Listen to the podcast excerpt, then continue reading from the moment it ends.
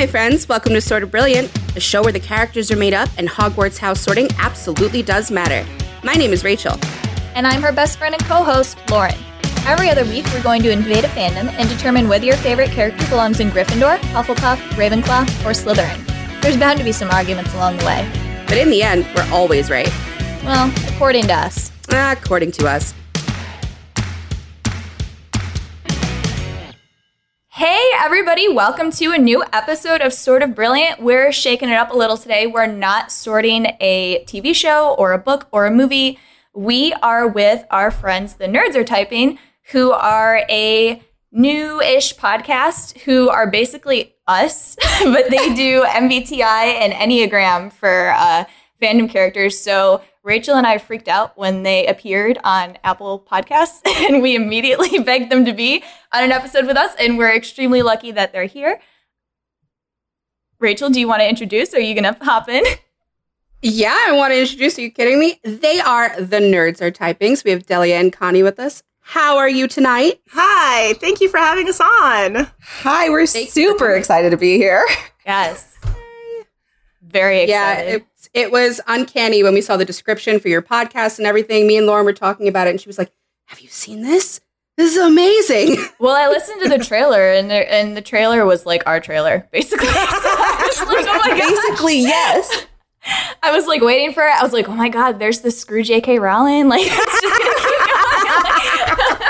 going. Got to put that in. yeah, yeah, yeah. Needs to Yeah. be said right up front. I forget who tagged us and was like, "Oh, you guys should listen to Sort of Brilliant." it was and like, Jen from Community Rewatch. Yes, yes, that is- yes, yes, yes, friend that is Jen. exactly who it was. And I went to, I was the one that was on the account that day, and so I was like, "Oh, let me just go check them out." And I was like, "Oh my gosh, look, they had such a cute name." That's why I shared it with Connie at first because I knew we had struggled with names. But then I actually went to go listen to the trailer, and I'm like, "Well."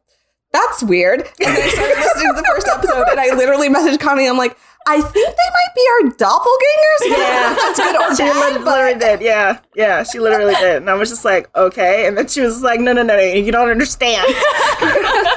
and We're in the doing 15 this, like- minutes that we've spoken, I see it. It's yeah. It's a weird parallel thing going on here because we found out that Delia and Lauren are in the same area, and Connie and I are in the same area, and then Connie and I have things two of the our same, background literally right two of the same thing in our background. The TARDIS Yeah. exploding Van Gogh poster from Doctor Who and Baby Yoda.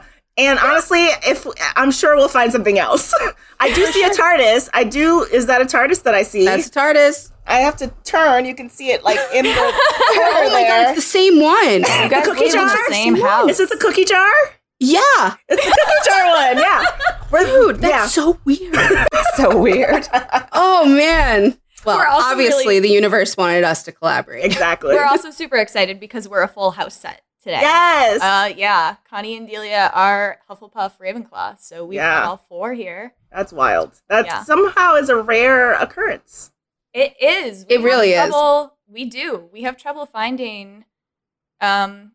Ravenclaws. Yeah, I was gonna. Yeah. Well, in in in characterization, we're surrounded by them in life, but Yeah, yeah, yeah. Yes, Ravenclaws in media. We've we've they're they're coming out though. The more we're talking about, it, the more we're watching things. They're starting to come out, and we're like, ah, there you are. We were hiding.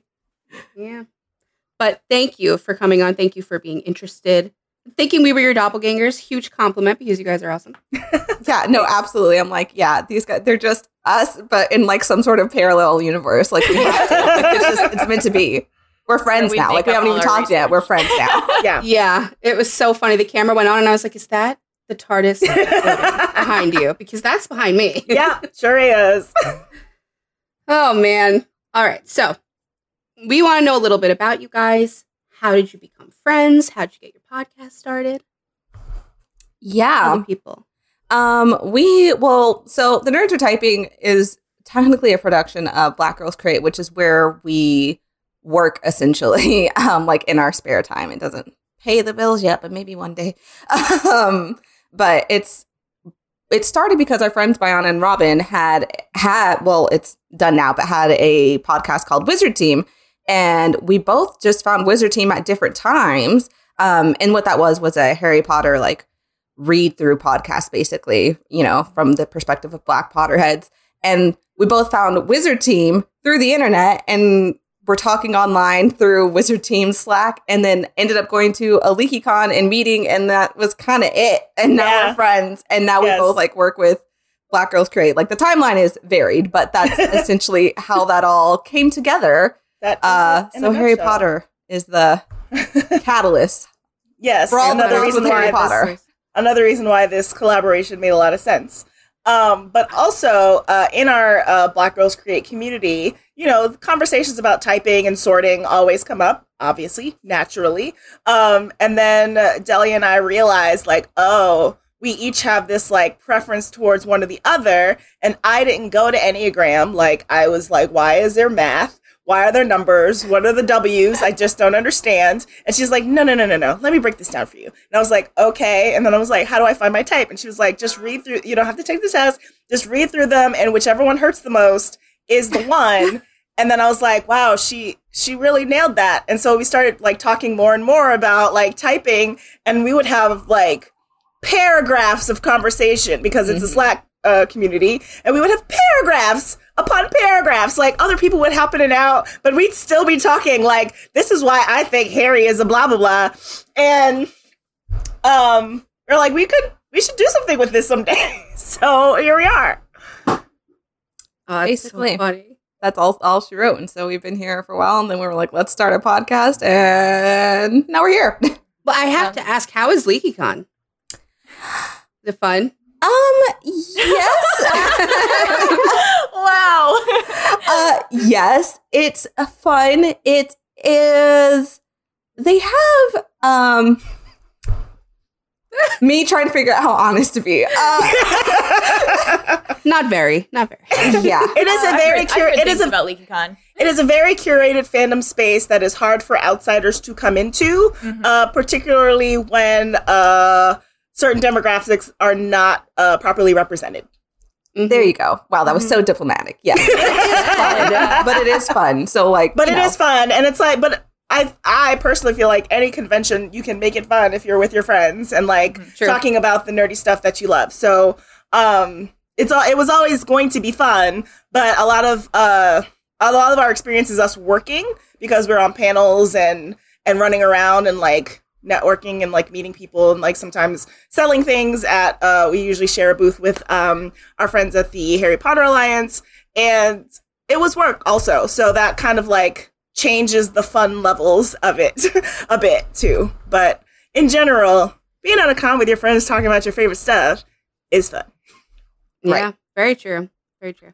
It's very similar to how Lauren and I got started too. We I was going to uh, say that sounded parallel. yeah, it really did. We were the same type of And another one. where in like lar- overarching larger fandom spaces, people would be somewhat adjacent talking about sorting, and we'd be like, no, This is wrong. actually, and then just tweet upon tweet upon tweet, DM after DM, and people honestly could not stand us after a while. Like, you could feel it. You can feel it, where they're like, so I'm gonna just remove myself yes here. Like, yeah like please slowly taper it untag me please untag me Yeah, Yeah, just Please. it was exactly Stop. that. Yeah.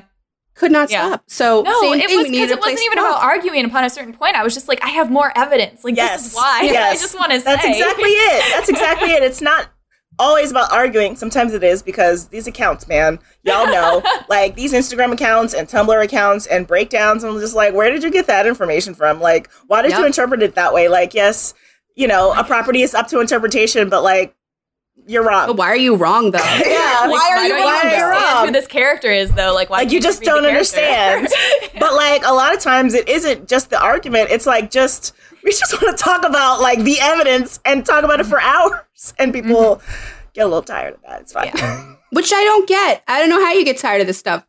exactly it's so I mean, we- interesting. we eventually moved it into DMs and like found ways to yell because also the fandoms are people aren't always interested in what we're watching. Like Rachel and I found out weird that we found this out, but we both played the Nancy Drew like PC games as, Yes! as children. Uh, not even as children, we still play them. And then Ah. I'd never met anybody who had done that in real life. And. Rachel said, Yeah, oh my gosh, okay. So I was like, Oh my gosh. And the CW now has the Nancy Drew show. oh right um, right Which is actually pretty good. I was surprised. They get Nancy's they get Nancy really well and then it kind of like snowballs from there. But mm-hmm. so Rachel and I are like out here sorting Nancy Drew characters and we're just like, shut up, nobody's watching the show. Yeah. like, That's fair. That's fine. Yeah. But I mean the the sorting experience, the MBTI, the Enneagram, all all of this, it's so interesting diving into people Yes. and then taking that into the character space too, because people are so passionate about their characters. mm-hmm. You know, Mhm. we are and whatever you like associate with like if we type the character that you like as something different that's going to cause a reaction and it's Yeah. because it people i mean sometimes it does but people will it says something about you like your favorite characters do say something about you. Yeah. um but just because they're not your type doesn't mean that it's not still a good representation of who you are. It just it means lots of things. Like it's just so fun to think about it really is. That's- like, all, like yeah. unfortunately all of my favorite types are my type and that makes a lot of sense when we get through it like it just makes a lot of sense That's kind of Yeah. how we fell into doing this too, because so many people also like to say like sorting is a box, and so like Yeah. putting people in boxes. And Yes. like, yeah, I know. And the way that we do it, it's so fluid. I keep trying to tell people, not even just because I'm a Slytherin, and like, luckily we've kind of gotten past the point where people are like, oh, they're all evil or whatever. Yeah. But it's it's not a box. It's very fluid. I'm like literally any house can be anything. Yes. It's just the one. It's the why. It's what how we do it is the motivation behind why you're doing things. But anybody can be doing these things for that reason. It's just like how it manifests in that person. exactly Yeah. We always talk about, um, you know, when we're having these conversations with other people and even on the podcast, like people contain multitudes. Like your type, even if you you sort yourself, you have your MBTI, your Enneagram, your Zodiac, whatever else you're into, you still contain much more to you. Like people are Yeah. vast. These typing systems are only capturing a facet. They can be pretty like uh intuitive, like the Enneagram in my opinion is, but I'm still way more than a type five or whatever, you know? And I think people don't understand that. And that also contributes to when people get worked up about us typing a character. And it's like, well, no, she's really like this sweet character. I'm like, well, that doesn't mean that she's not. Like, it can be mm-hmm. both, both and. Yeah. yeah and you Yeah. contain like properties of the other types with like all of us do so you know my own like sorting system is very much like okay what it, it's sort of value based but also like what is your like secondary type like what is the other thing that definitely influences who you are like that's not it's not some people it's a very like hufflepuff hufflepuff but i'm a little bit of a hufflepuff ravenclaw. Like it just we're all we all contain multitudes and i like that this process allows us to have i guess it's really like the intellectual ways we get to talk about it. Maybe that's what it is.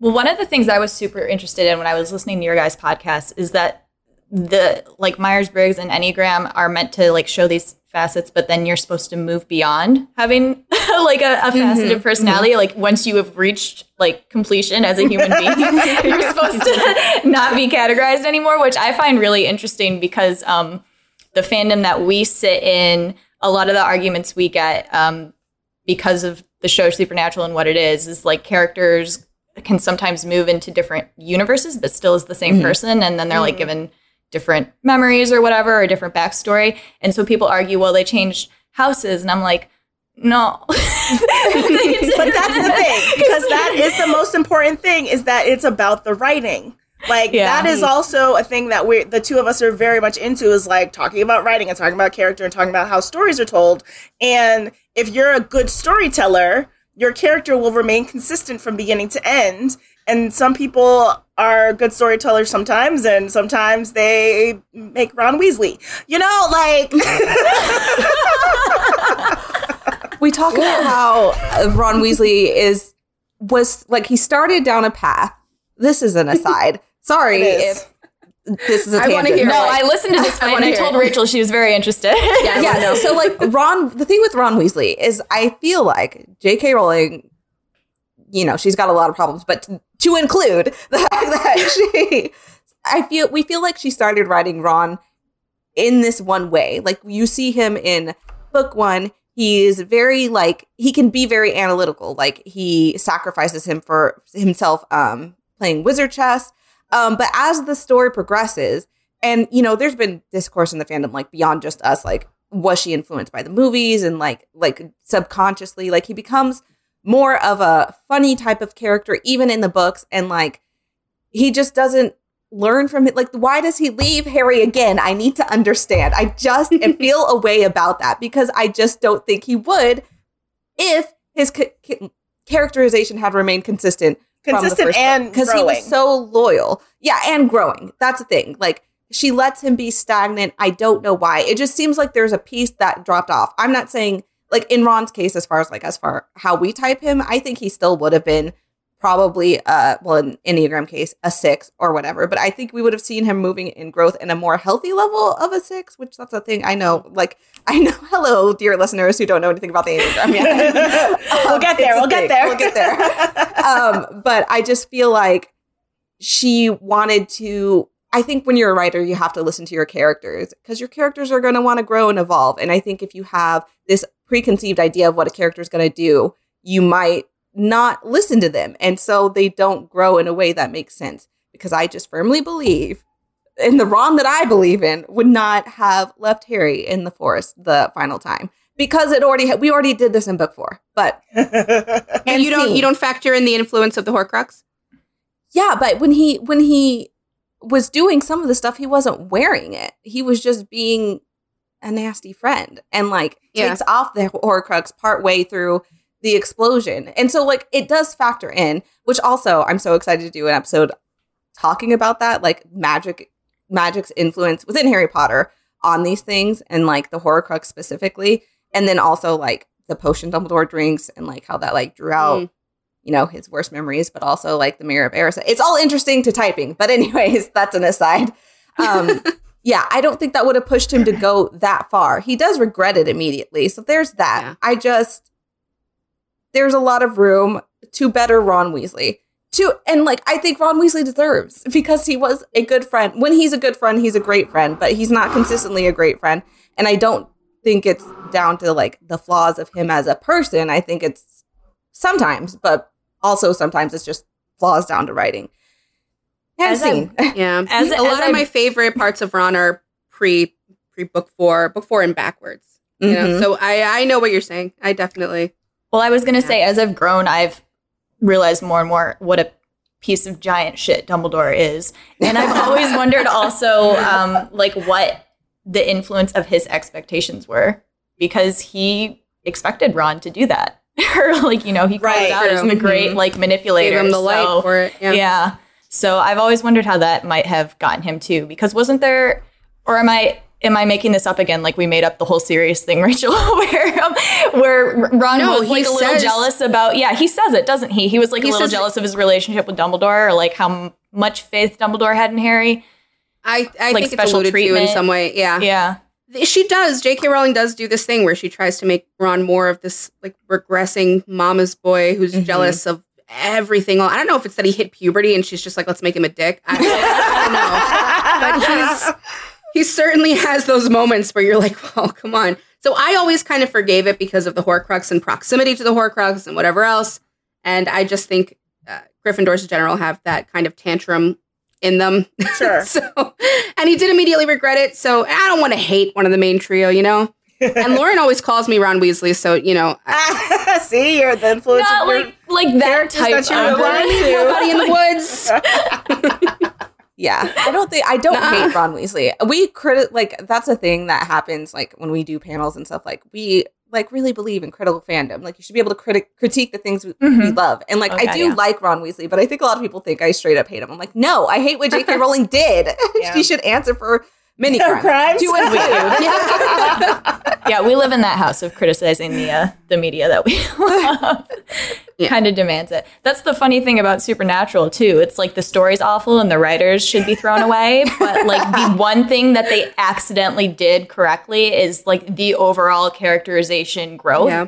Like it was, they did not do it on purpose. Yeah, but you can see. Dean Winchester, like from our view, go from such an unhealthy Gryffindor to like a really healthy Gryffindor. Weird, So yeah. yeah, it's crazy. It's accidentally good, Right? really. Just the characters, but yeah. So that's Um, so then that that really leads me into asking you guys, what is your basis for sorting? Like, how do you sort characters? I wanted. I'm so interested because of our Captain America conversation. yeah, I'm super Yes. excited. We got a lot of pushback for Steve Rogers. Yeah, I saw that. I was like, everybody relax. But you know, No. these things, I, I don't go No. to Marvel first of all, first and foremost, like I don't actually go there. Like that's the running joke in our friend group is that I just pretend that I do, but I don't. um, so I didn't have a ball in the fight anyway. But like everybody felt away. I was like, whoa, whoa, whoa. Um, yeah, Delia sent it to me and didn't know that she was like lobbing like a Molotov cocktail into oil. I think Steve Uh, Rogers is one of those characters that everybody's like, we want to be like that. Sure. So yeah. Yeah. um, but I, yeah. So that was one of the things when uh, I we first like were like, oh my gosh, what is this podcast? And I remember telling Connie, I was like, this is so interesting. They think of sorting in such a different way, but it's so fascinating how you can come to like different, but also sometimes similar conclusions because of the way you do it, like the the what it, I'm not a scientist, but like the methodology behind it. um, but for us, we usually talk about sorting as values based. And so when we say that, what that means is that like everybody, everybody, you know, has values, has things they strive to be, you know, they they admire in others. So like for me as a Ravenclaw, I value intelligence and wisdom and wit.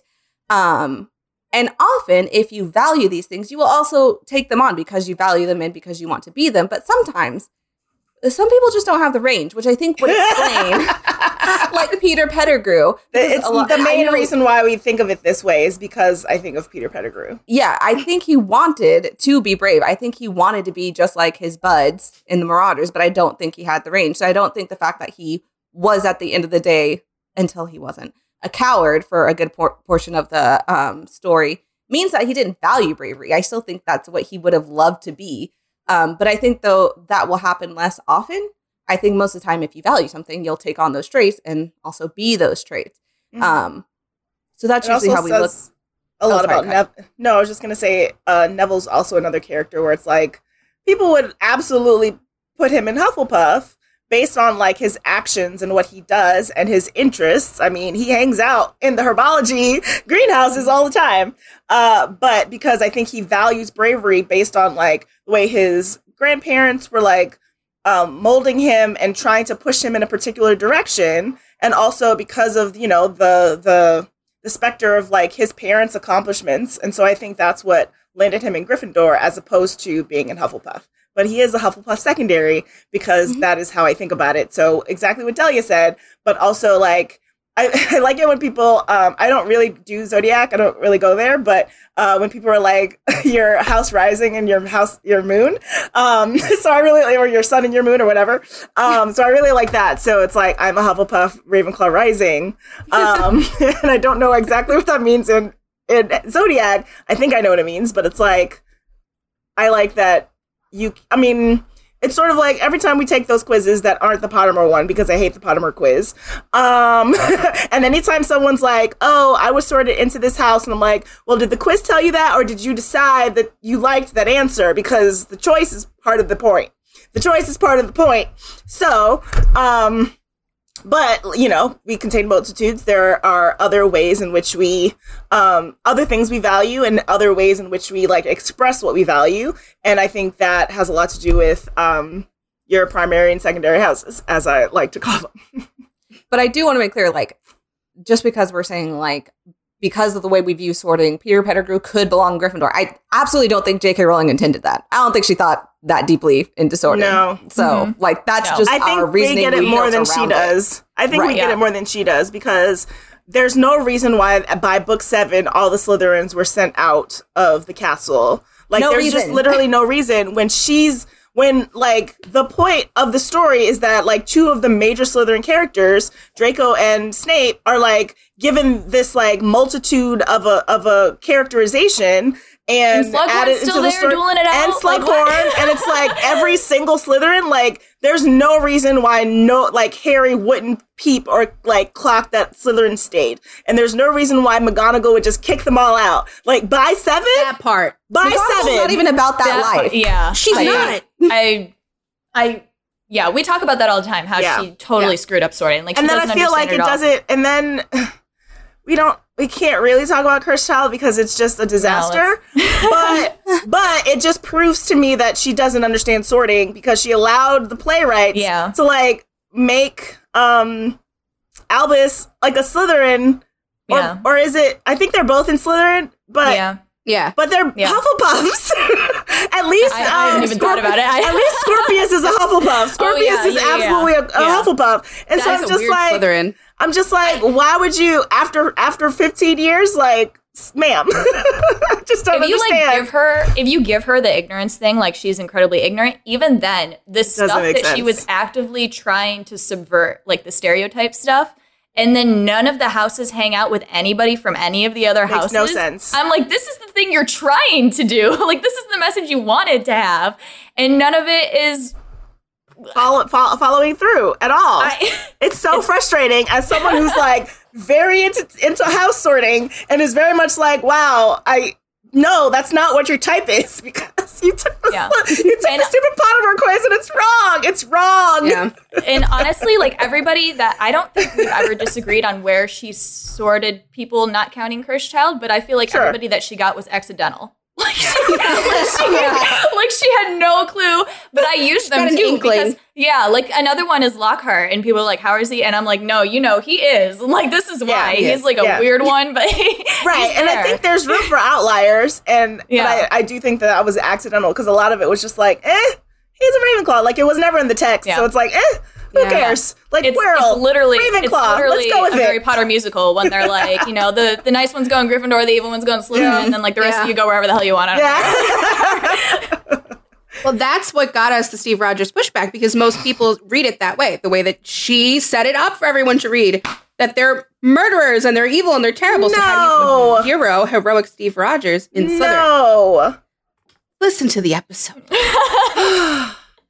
I have, I have have a big argument for Steve. He's still I have no uh, feelings about this. I forgot what I said. I said something. That's the thing. If you have, Well, if, if you all you ever see something me on Twitter or in the podcast talking about Marvel, like I know something. She's making it up. you guys said were hilarious because you were talking about threes and you were like, almost every three is a Slytherin except there are some Gryffindors. And then they were like, Steve Rogers is a huge three. And I was like, He's absolutely a three. I definitely know that. for a fact. Ma'am. but I can see how we intersect because values a lot of time plays into why you do things Mhm. because you Mhm, value yeah. something. So that is why your motivation. So I can see how we agree, but then also don't hit Right. the right one. Exactly. At some point. Exactly. because in our system, Steve Rogers values Hufflepuff values, but sometimes he acts like a Gryffindor and maybe he has some Slytherin traits, maybe. Well, Hufflepuffs and Slytherins it, it, in our system or Sortology, I don't even know what to call this. Okay? Sword- The I love that. I love that. I love it. Let's It's start it. That should have been the podcast name. All right. Sortology. S- Slytherins and Hufflepuffs are so alike. They're so Connie. They're yeah. so Yes. similar. yes, it's So you Like say the ways Hufflepuff, and I'm act. like, I see how you got there. Yeah, Yeah. Very actually, similar. actually, that's an actually excellent point because one of my favorite like memes that goes around is like, um, you know, the friendship between a Hufflepuff and a Slytherin, and it's like the Hufflepuff's like, ooh, doo doo doo, I'm gonna be out here and I am friendly and kind, and the Slytherin's like, did you put on a hat? Why didn't you put on a stupid hat? It's 45 degrees outside. Like, why wouldn't you do this? And it's just like the like th- that energy is so great. And another reason why it's like, really, J.K. Rowling? Like, no I houses know. hang out. And then in on Potter, where it's like, oh, the Huff, no one has made it into the Hufflepuff common room like ever. And I'm like, that doesn't even make any sense. the Hufflepuffs love everyone. They are the and often in series are like the the rest, the miscellaneous or whatever. And you want to tell me that they don't have parties and invite everybody? By the kitchen? Didn't she By on, the yeah. kitchens. Didn't, By the didn't she say kitchens. on Twitter, like, and not that I want to go near that anymore, but didn't she say that the Hufflepuffs were um, in the common room doing some nasty stuff together? Did she? right, Lauren? Yeah, I don't yeah, know. you remember. She said so Yeah. much shit She was like, afterwards, but she they're was very, to uh, fix, I don't know. They're very sexually promiscuous in Hufflepuff. Yeah, what? what? that's your house, Connie. Connie, you're gonna have to answer for this one. I don't remember that. crimes, Connie. I don't remember that, and she's in jail for many find it for reasons, and that will be another one because She no, also said they poop in their pants and magic it away. Yeah. I'm not listening to this woman. yeah, Don't never listen I do you do you guys go to the boys? Do you no, play okay, then I won't go there. But I was just thinking about it the other day too. It like satirized I don't know, would you call it sat satire Yeah. that they take? Yeah, okay. yeah, so, I've like, the- heard of the premise of it. Yeah. Right, yeah. So they're about to have the character that is going to be the Captain America or whatever. And Rachel and I were having a conversation the other day because she was like, I don't understand how he can be like what you're saying because he's supposed to be like worse than the worst guy who's like the mm-hmm. Superman one or whatever. And she's like, I don't understand. I was like, it's really not that hard. He could literally be Steve Rogers and just be a bad person. like Steve is just a mm-hmm. good person, but Yeah. like the way that he does things. Yeah, the way you It- go you about can- things. you can person be- Endgame. but Yeah. Sorry. I'm not an Endgame fan. I don't know about you guys. I Well, I am. know, that's like, I love like, yeah, I loved it. It was great. So now, have you just not seen any of the Marvel movies, or I've seen some. I've seen um part of the first Captain America, the first Okay. Avengers. I've seen Black Panther multiple times. Good one. Um, Yep. I've seen the first Thor. Ma'am. Not the best Thor. that's about- that's about Not the best Marvel movie. Like your choices are not inspiring for That anyone to want to continue watching. I know, but like, man, the quality increase. I need you to do better. yeah? And it's been years. It's been years, and I've still fa- It's been three years, and and we haven't cracked her. I know. I I need to know. We're trying really She's hard. just stubborn now. Uh, She's we're like, dangling. no. We're Yeah. dangling Tom Holland in front of her face, I do and love she's Tom still. And she's still cute. not there yet. And I just one day we're gonna get it one day, but it's I saw the 2003 Hulk. Does that count? no, No. no. I'm yeah, one day, but I have to I'm trying to come up with the ways in which we can like piecemeal it because she's not gonna be the type to watch all of them. And like I just want her to trust me and that I know which ones she would like. Like I just need her to trust me. hmm I'll watch Black Panther again. Me too. But then you can watch Thor Ragnarok. I'm I was gonna Just say right I'm after you would biased. I love think that you would one. love Thor Ragnarok. You would love that one. But great Man. What movie. about Iron Man? What, no, she Iron wouldn't do Man? it. No. Yeah, they're good. I love but- Iron Man. I love Iron Man very much. It's my favorite. It's my favorite. Ma'am. I'm not surprised. But Delia wouldn't see. I know she's not going to be into it, and so I'm not going to force right, it on her. But Okay. Spider Man, we need to watch all these movies. I know that one is. Nah, it, it just- just no. It stays front. I every time Tom Holland pops up on my timeline, I'm like, is it time? Is it time? It for me is. to Take the leap. I don't have very many celebrity crushes, but for some reason, Tom Holland is one. Aw. And she hasn't even seen him in his most popular work. I just don't understand. well, can we consider uh, Zuko from Avatar a celebrity crush? Absolutely, a hundred percent. Very good. Yes, Very good. absolutely. 110%. Yes. Yes. We got to sort him. I gotta get. I gotta get Lauren to watch. I have Avatar. seen Avatar. all the way through. I watched it when it was on on Nickelodeon. When you were I a kid. probably yeah. I need to watch Yeah, it. Yeah, so I, watch yeah, it you watch okay. I don't want to watch Star Wars again. I just saw it a year ago. I You need not. to watch it I and sort could it. not give less of a shit about Star Wars. I'm really sorry, everybody. That's another crazy thing that Rachel and I have done in our like sort sortology is we've like done left side Gryffindor or whatever to right side Gryffindor, and Oh, it makes okay. no sense to anybody but us. I'm pretty Yeah, sure, but it sure. makes perfect sense. And Tony's all the way on the right side Gryffindor, like the very extreme. Interesting. Who's the left side Gryffindor? Just Uh, oh, Edward Cullen Edward is our Cullen. extreme left side Gryffindor. Brooding emo mess, Interesting. nightmare of a human being. okay, so where would Ron go then? He's probably Right. Uh, on the he's, he's on the right. He's a tantrum throwing mess. He's a wreck of a person. The further along the right you get, the messier. Yeah. Put him on. no. The left side's pretty messy too. It's just in a different It's way. a different kind of Yeah. Interesting. It's like it's Okay. uh, the left side's like uh you know Edward Well, I Cullen, describe Bucky it as- Barnes, Wanda Maximoff. None of these So people like a refined, like a refined bisexual is what you're saying? They they have the left side have good relationships with their parents, and the right side don't. Huh. So maybe Ah. Ron's somewhere in the middle. That's totally coincidental too. Like that wasn't something that was orchestrated. yeah, Gryffindors have some mommy daddy issues for sure. Interesting. Yeah. Well, look at Harry Potter. He's like the, the poster Yeah. boy for parent parental issues Mm-hmm. Yeah. for His Harry. issue well, actually, before we move on. I do I want to ask who is your favorite Harry Potter character? Oh, complicated question. Well, Connie can go first. She's got a Okay. ready answer. It's Remus Lupin, Cute. okay. who is also an Enneagram 9, which is what I'm saying. all the types. Or the I was gonna say maybe we'll have all the Marauders, but then no, nobody likes Peter Pettigrew. so- Nope. I'm inexplicably James Potter. I I'm sorry. I love that. As someone, as someone who's read lots of Jily fanfic, I'm not Yeah. mad at it. I'm not mad at it. it's at not it. even from fanfic. I have not read a lot of fanfic. It's purely from the books and like my extrapolation Your of head what canon of what he should be like. Yeah. I love that. you extrapolate out here. So Yeah. many people don't like James. Like I've had so many fight. Okay, maybe fights. Well, yeah, because everybody wants to be a Snape lover, and I'm not here for it. Yeah, they're like James was such a bully. Thank And I'm like, He wasn't. that's a strong word. Bully. That's a strong statement. That is a strong statement. I think he was a really dumb teenage boy who was like Absolutely. meaner than he needed to be to other teenage boys. Definitely. But Yes, but did he bully Snape? No, Snape instigated it. It's fine. Whatever. Oh. Now, see, my favorite is Sirius, who absolutely instigates on purpose. Absolutely, he does. I love him. He does. Love Sirius. he does. Um, So we don't have a full set of that. No. Thankfully, no one likes Peter here. No. My favorite, it's so hard to pick a single favorite. Um once upon a time my favorite was Neville, but probably uh, I have a hard time. Like I'm like on the spectrum of my personality, like I sit solidly between Luna Lovegood and Hermione Granger, so to pick between them is very difficult. um Ma'am, what about McGonagall? You don't have to. McGonagall. oh, duh. Yes, McGonagall is my favorite There you and go. as well. Okay. She is actually my favorite. I was thinking of. I get stuck sometimes thinking of like students, but yes, you're right. Yeah. Yes. Overall, overall, like I remember there was a bracket going around. I was like, well, I already know how this ends. It's McGonagall, but okay, let's go through the motions.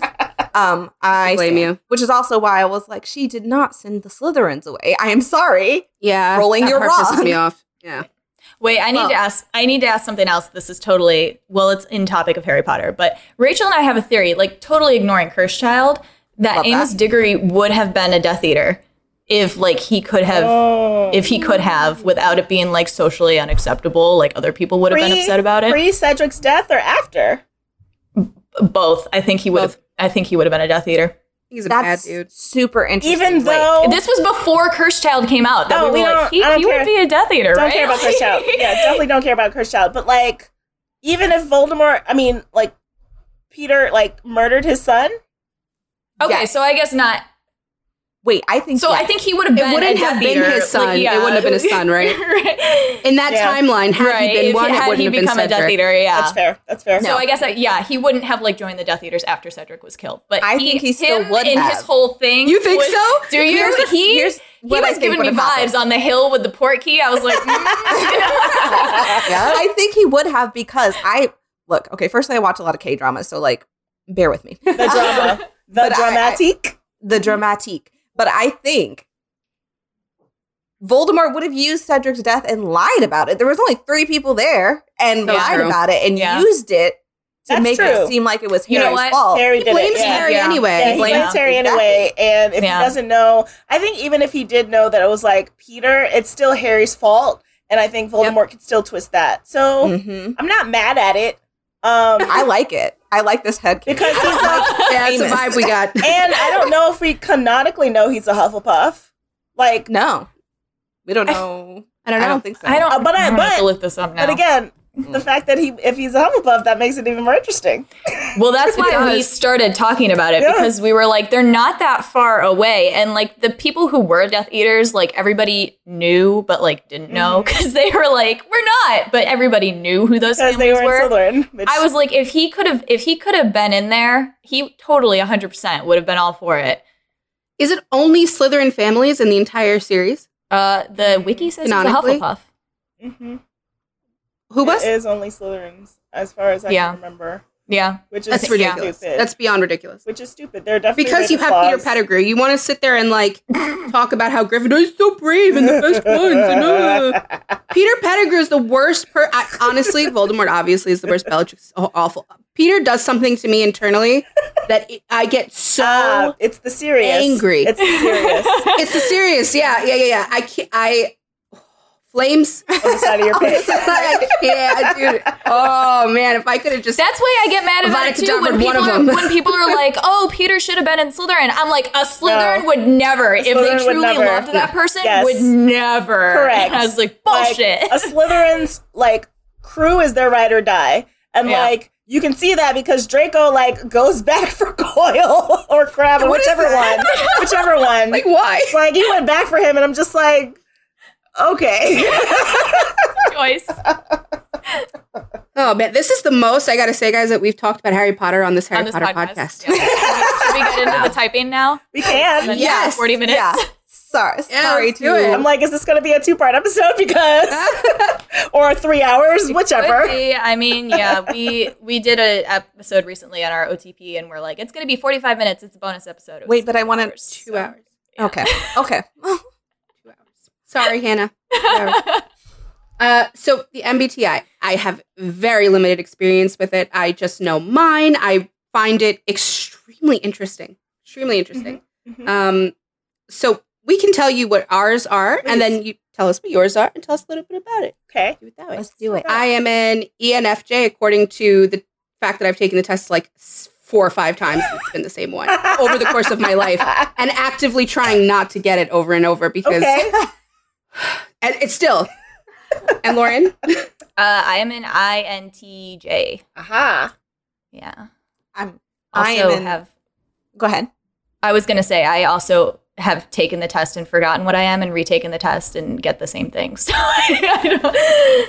I talk about this on our podcast. I was mistyped for a long time as an INTJ, but I'm actually an INTP. But because I mistyped for so long, I do still feel like a lot of like similarities to INTJ. Like I think for an INTP, I present very INTJ, and there's reasons for that. We can talk about that later, or you go. I talk about it on the podcast. Y'all can go listen. But um, Mhm. so that's why I was like, oh, INTJ also, and then I'm like, oh wait, no, not also me, but close. um, I Very am- close. I'm an INFJ. Um, and it's funny because it seems like that's the type that's probably the most like interested in typing, like as a as a thing, because part of the thing with our personalities that we're like very interested in other human beings and just like want to know all the things and like how, you know, we're very people uh centric.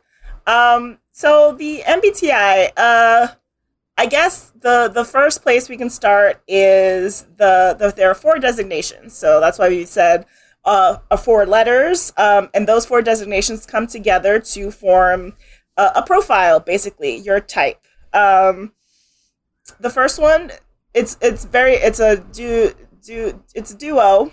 that's the word. Um, it's a duo, and so the first one is introverted versus extroverted. Uh, the second is uh, sensing versus intuitive.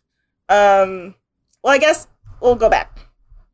The first is introverted versus extroverted.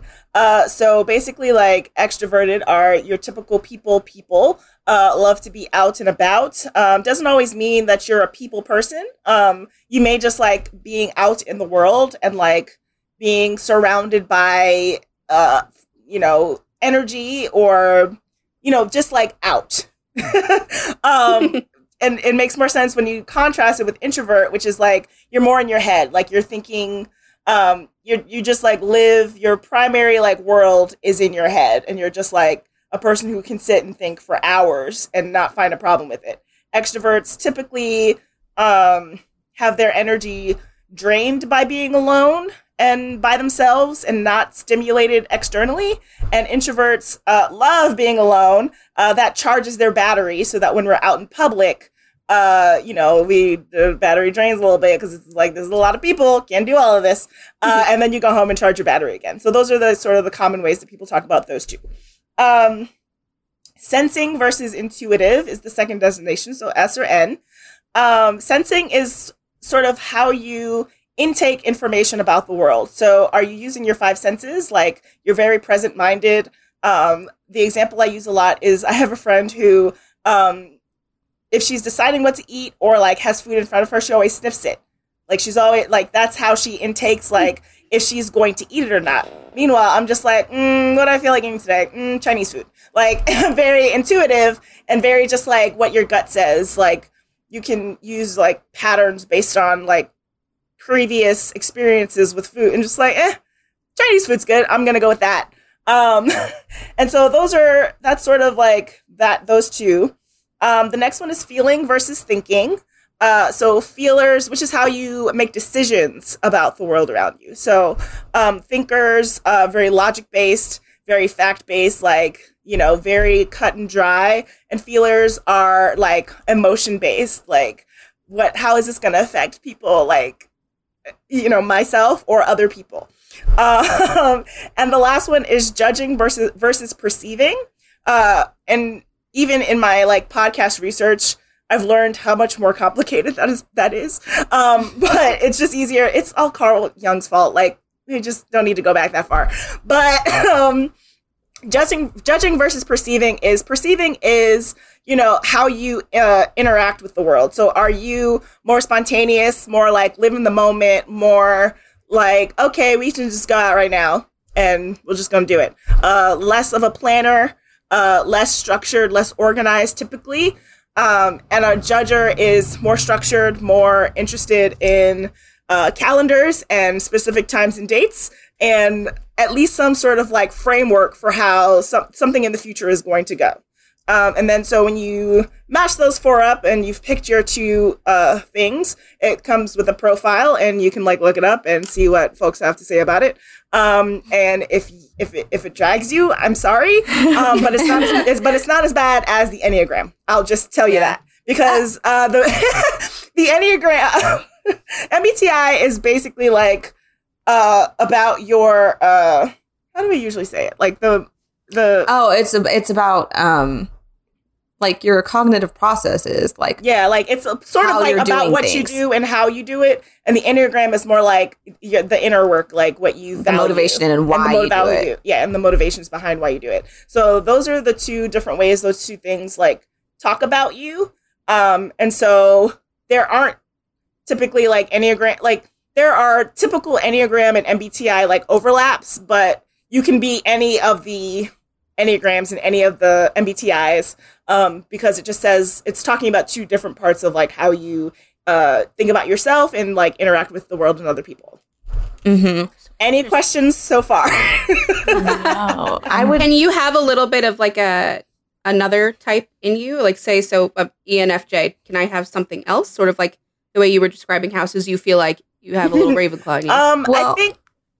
No, go ahead, Delia. Oh, I was just going to say. Well, the the thing with the having the two the two designations within um, each letter is it's about having a preference but just because you have a preference does not mean you never use the other and the great example mm-hmm. is like uh, we both me and connie have talked about how like when we're in workplace settings or like or we go to conventions and we're talking on panels like we've heard so many times people are like you don't seem introverted like you're so you know you you're so friendly and you know bubbly and blah blah blah things like that um and that's because you're using your extroverted like you can still access it like you can still use extroversion and be like a people person just like even though lauren and i are thinkers like we still feel things like we still like you know deal with emotions and to, i don't want to.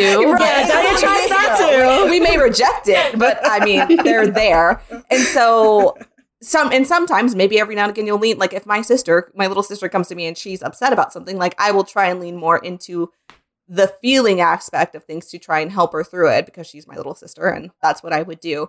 But your preference and what you usually trend toward is going to be one or the other. Even if it's a slight preference, you're going to have one. Mm-hmm. And then to make it more complicated, there are these things called cognitive functions. Um, and so whatever your like letter designation is, it means that you have a list of like four cognitive stat uh, functions. Uh, so it's called your cognitive stack. Um, and it sort of determines how you how your letters um occur. It's so funny. Yeah. Yeah. Because really when you actually get down to the actual it, the the in the in into the depths of the actual MBTI because Connie did not want to get into the Enneagram because she's like, it's numbers, it looks like math. But honestly, the MBTI functions way more like math than the Enneagram does because it's more like a an if then statement. It's like if this, if that, then your yeah. MBTI is this. My, don't Ooh, don't tell Lena. Sense. Don't tell Lena Delia because she's gonna be so mad oh, at me. Absolutely not. I will. People keep trying to be like, it's math, and I'm like, no, it's not math. I was a communications major. I can't do math. Like, why would you tell me that? Um, it's fine. But yes, uh, there is like a order of events that happens, um, and what I've learned, and this is all very recently, is that judge, you know, there's the perceiving and judging that I just mentioned, and then there's like big perceiving and big judging, as I've been calling it. Um, and so judging is how you make decisions, and perceiving is how you intake information. and your first two uh cogn- in your cognitive stack, I don't really delve deeper into that because that's like and like MBTI like 301 401. I'm not there yet. I'm still on like 201. Um and so those um those two basically one tells you how you make decisions and one tells you how you intake information. So I'll use just everyone on this call as an example, and then we can move on because there are 16 types. And man, do I not remember them all because how could you? it's like, oh, Hogwarts houses, there are four of them. Enneagram, it's nine. And I'm like, 16? Yeah, we could not handle. Okay. anyway, um, let's see if I remember actually, because I have like a little chart here, but um, I might not. I'll just do the. I remember mine if you want. Sure, let's start with INTP. So I'll start in that INTP's primary um, decision making function is introverted thinking. So what that means is your internal framework of knowledge uh, is understood based on what makes things work, what data and categories and mental processes like these are the things that interest you the most and how you make decisions. Like you categorize uh your life that way. And then uh it would be extroverted thinking. Nope extroverted intuition, Uh, you have to it's a it's a whole thing. So i Oh, can, so i'll know what it is. i'll know what it is but like it takes a minute and we don't have to get into it. But um so extroverted intuition uh you connect and explore new ideas um and see them as equal. Uh you're you see the potential and implement them very quickly and are good at winging it. So you combine those two things and that is how delia makes decisions and intakes information. So you guys said that boat thing for INTJ and I was it INTP where you're comparing the two? Like one of them would figure out what was wrong with the boat. And Oh, fix yes, it, yes, and the yes, other yes. person would be Yes. concerned with like the people. I told Rachel that, and she was like, "Yeah, of course that's what you would do. You like, would be Yeah. like to save all the people, we need to fix the boat." yes Like- yes yes exactly mean, it doesn't make you a bad person. You're Exactly. thinking uh, in a we different need way. all of those things. Still valid. Like we need all of those things because if Snow White's going to fix the boat, then what are we going to do with the people? But somebody's got to think about the people because who cares about the boat? Uh, it makes it, like it does make sense, uh, and that's you know another reason why it's so fascinating to think about these things because you know in real life and also in stories we can see like the ways in which people like fill in the gaps for each other, um, and I think that's cool. Um, ENFJ, hi Rachel. Uh, ENFJ leads with where is it on my little chart? ENFJ leads with extroverted feeling. Uh, so you judge situations based on its effect on other people, uh, their well-being, their motivation, their well-being of those people, and you are able to motivate others uh, to work together, and you mirror others to bond with them. Does that sound right? Yep. yeah, you got to see me in classes with people when I have to do group work. I'm like, oh, you love that. I love that too. Let's get it done. Come on. We'll be, we'll be best friends. We can hang out after. Let's go. Yeah, it's sad. I don't It's not like it. sad. It's not sad. Um, and then I exhaust myself. When you were describing how I think, like you just live in your own brain, I'm like, that is, I couldn't even for a second live with my own thoughts in my own brain. Yeah, no. I love seeing this in practice, honestly, because like a lot of times we talk about it very theoretical, and like we can talk about it with characters, but when like introducing actual people to it, it's just like, oh yeah, you're seeing you're seeing yourself, aren't you? Yep. Um, and so that means that your uh, secondary cognitive function would be introverted feeling. Nope, introverted intuition. Introverted intuition. Okay. um, which is you consider future implications of new ideas, you visualize completely before acting, and you consider many perspectives and you test ideas. Yeah. Super anxiety about stuff. you have to think about everything Yes. first. Yeah. Yes, and I'm an INFJ, so I lead with that. Aha. That's how I. That is yes. It's just oh, like we are the same way at the at the end half. There. yes, we're like s- sort of flip flopped. Uh, so I is lead with I lead with introverted feel uh, introverted intuition, and then have extroverted feeling. Okay. So uh, it's just Oh, just flip. the direction in which you uh, typically like uh, do that. It's Mm-hmm. something like that. Yeah, Okay. yeah. Uh, that doesn't mean that all like. I'm pretty sure that all. Is that true? What? Like, yeah, all the extroverted ones are mirrors of the introverted ones? Yeah, that would be true. Yeah. So, like E yeah. ENFJ and INFJ are have the same cognitive functions, but they're flipped. Yeah, what makes them different from extroverted to introverted is that it's what you lead with. So, like, I lead Mhm. with an introverted function, so therefore Mhm. I am an introverted type. hmm Rachel leaves with an extroverted function, therefore she is an extroverted. So the people type. thing is your primary thing that you uh do. You know, that's how you make decisions about the world. But it's supported by how you intake information, which is like considering, you know, the uh possibilities in the world. I consider the possibilities in the world and then figure out how to apply them to people. Oh, interesting. Mhm. Yeah, that's opposite of me. Yeah. I got the, yeah, yeah, yeah, yeah, for sure. Yeah, I'm just like, oh, what are we gonna do? Okay, It and then I'm like, okay, well, this crazy, is how we can like connect people. Um, in Yeah. my personal life, I remember in college, uh, I. I was in a gospel choir and I was like the club president. And in order to like have the other positions filled, um, like over the course of the time, it's like a semi small group and it was like voting involved, but like I would just like see what the group needed and then would be like, you would be a really good person to be this position. Like you love numbers and math and you'd be a good secretary. It's a Hufflepuff. yes. exactly. It's true. Exactly. Um I- yeah.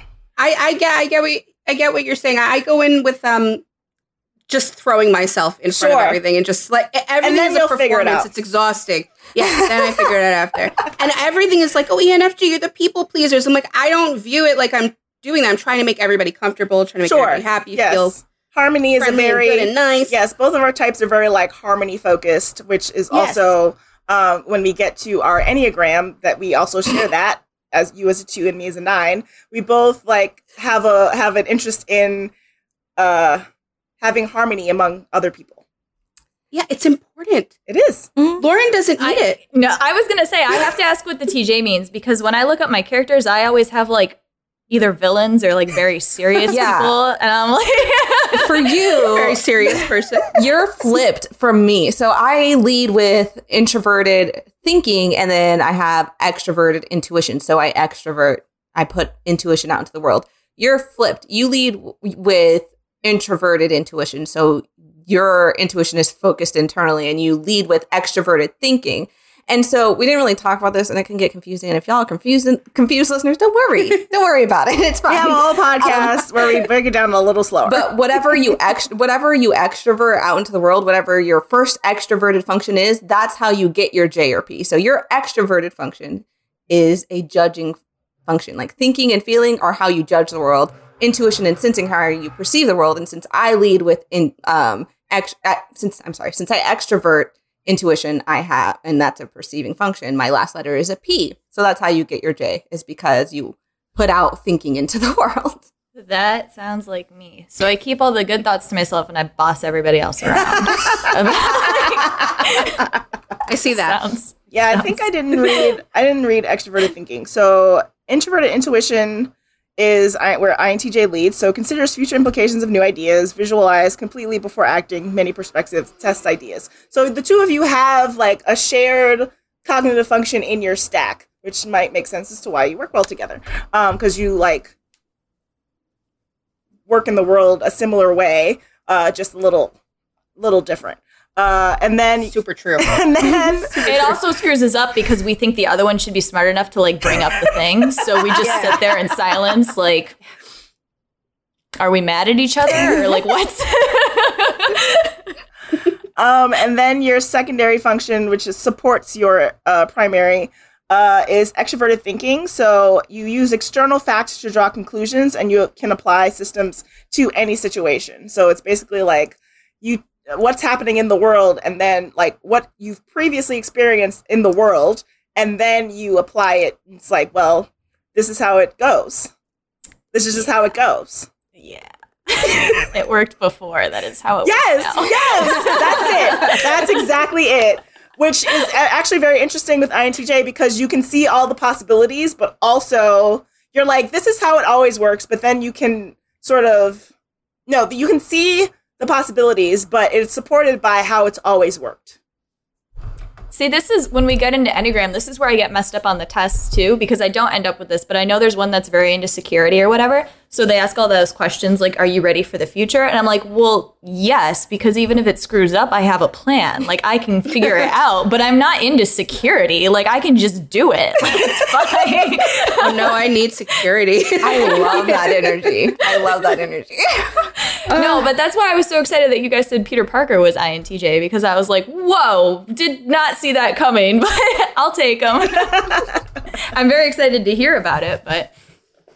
One day. who's who's an ENFJ that I would know? I don't even know. I always see Dumbledore on the list. I'm like Dumbledore. He's not. no, I, we disagreed. I remember that conversation. We were like, no. Disagreed so strongly. Like, excuse me? Like I don't see it. Uh, it's because No. it's wrong and it's not there. Yeah, I, I agree. I don't know. Hold on. I don't know if I have anyone cool because I. we just I feel sound I a feel like you guys did your ENFJ episode, right? I told Yeah. you all the ones that they said that you would know. Oh, with Tyrion. Yeah. Right? Or was that a two Tyrion? Yeah. Did I we? think- Was that? We Pulling it up. It was a bit I'm pull- timey-wimey how we recorded them. Did we confirm, or were we like we need to think on it? But yes, Why I definitely. think about that one. I still agree with whatever because I'm still like, yeah, I could see it. It's so funny when we record the episodes like so timey wimey because sometimes people will be like, oh, you typed this person as that. Well, especially in MBTI, I don't remember those as well because that's not my bag. Um, I don't but- remember them either because there are too many of them. Yeah. It's a Fair lot enough enough. to re- keep in your head. Um, but I um they'll be like, oh, you typed that person that's this at that. I won't have any memory of doing it, but I'll be like, I can see it. Yeah, that's Yeah. the smartest Like, yeah, assessment. that makes sense. Yeah, I have no idea what I've said on the podcast. Something you said earlier, and you're like, "Oh, you said this," and I was like, "When did I?" Oh, yeah, podcast. Mm. Mhm. You're like the Yeah. boat example, and I was like, "What boat example?" I only remembered it because it was about me. I was just No, like, I know yeah, that- makes sense The boat example has- Been so helpful for me, so I also use it all the time. Like even in Yeah. real life, um, my family was they wanted to be typed, and I was like, okay, we can do it, but also like they didn't understand like, but what does this letter mean? I was like, Mhm. Connie told me an example. Let me guess. I also like that that one works because there's the two question sorting test that doesn't work at all, and I get extremely frustrated with people when they're like, "I took the two question sorting test and I'm this." it can be like, confusing because th- that's the thing like that people get it can get you started and like we use it a lot to like jumpstart people but the thing Mhm. is like we were talking about earlier it's about preferences so like right. you can see like if you are i'm very introverted so like that's not it but if you're more in closer to the middle you could be like well at work i'm like you know a pe- people person blah blah blah blah blah and yeah i do like my alone time and people get like hung up on these because there's it's hard to discern your preference if your preference isn't super strong so i can understand that for enfjs steve rogers we said was uh, an enfj Which Uh, would explain I a don't- lot, Rachel. I'm just saying, Gryffindor is right there. I can't stand him. But didn't you say it's exhausting to be you? Yeah, my husband calls me Steve Rogers. And I want to punch him. He's like, uh, if you were one of the Avengers, it'd be Steve Rogers. But shut up. well well Could you could you do this that. all day? Could you do this all day, Rachel? Yeah. Okay. I don't know. Do you guys like watch Lord of the Rings?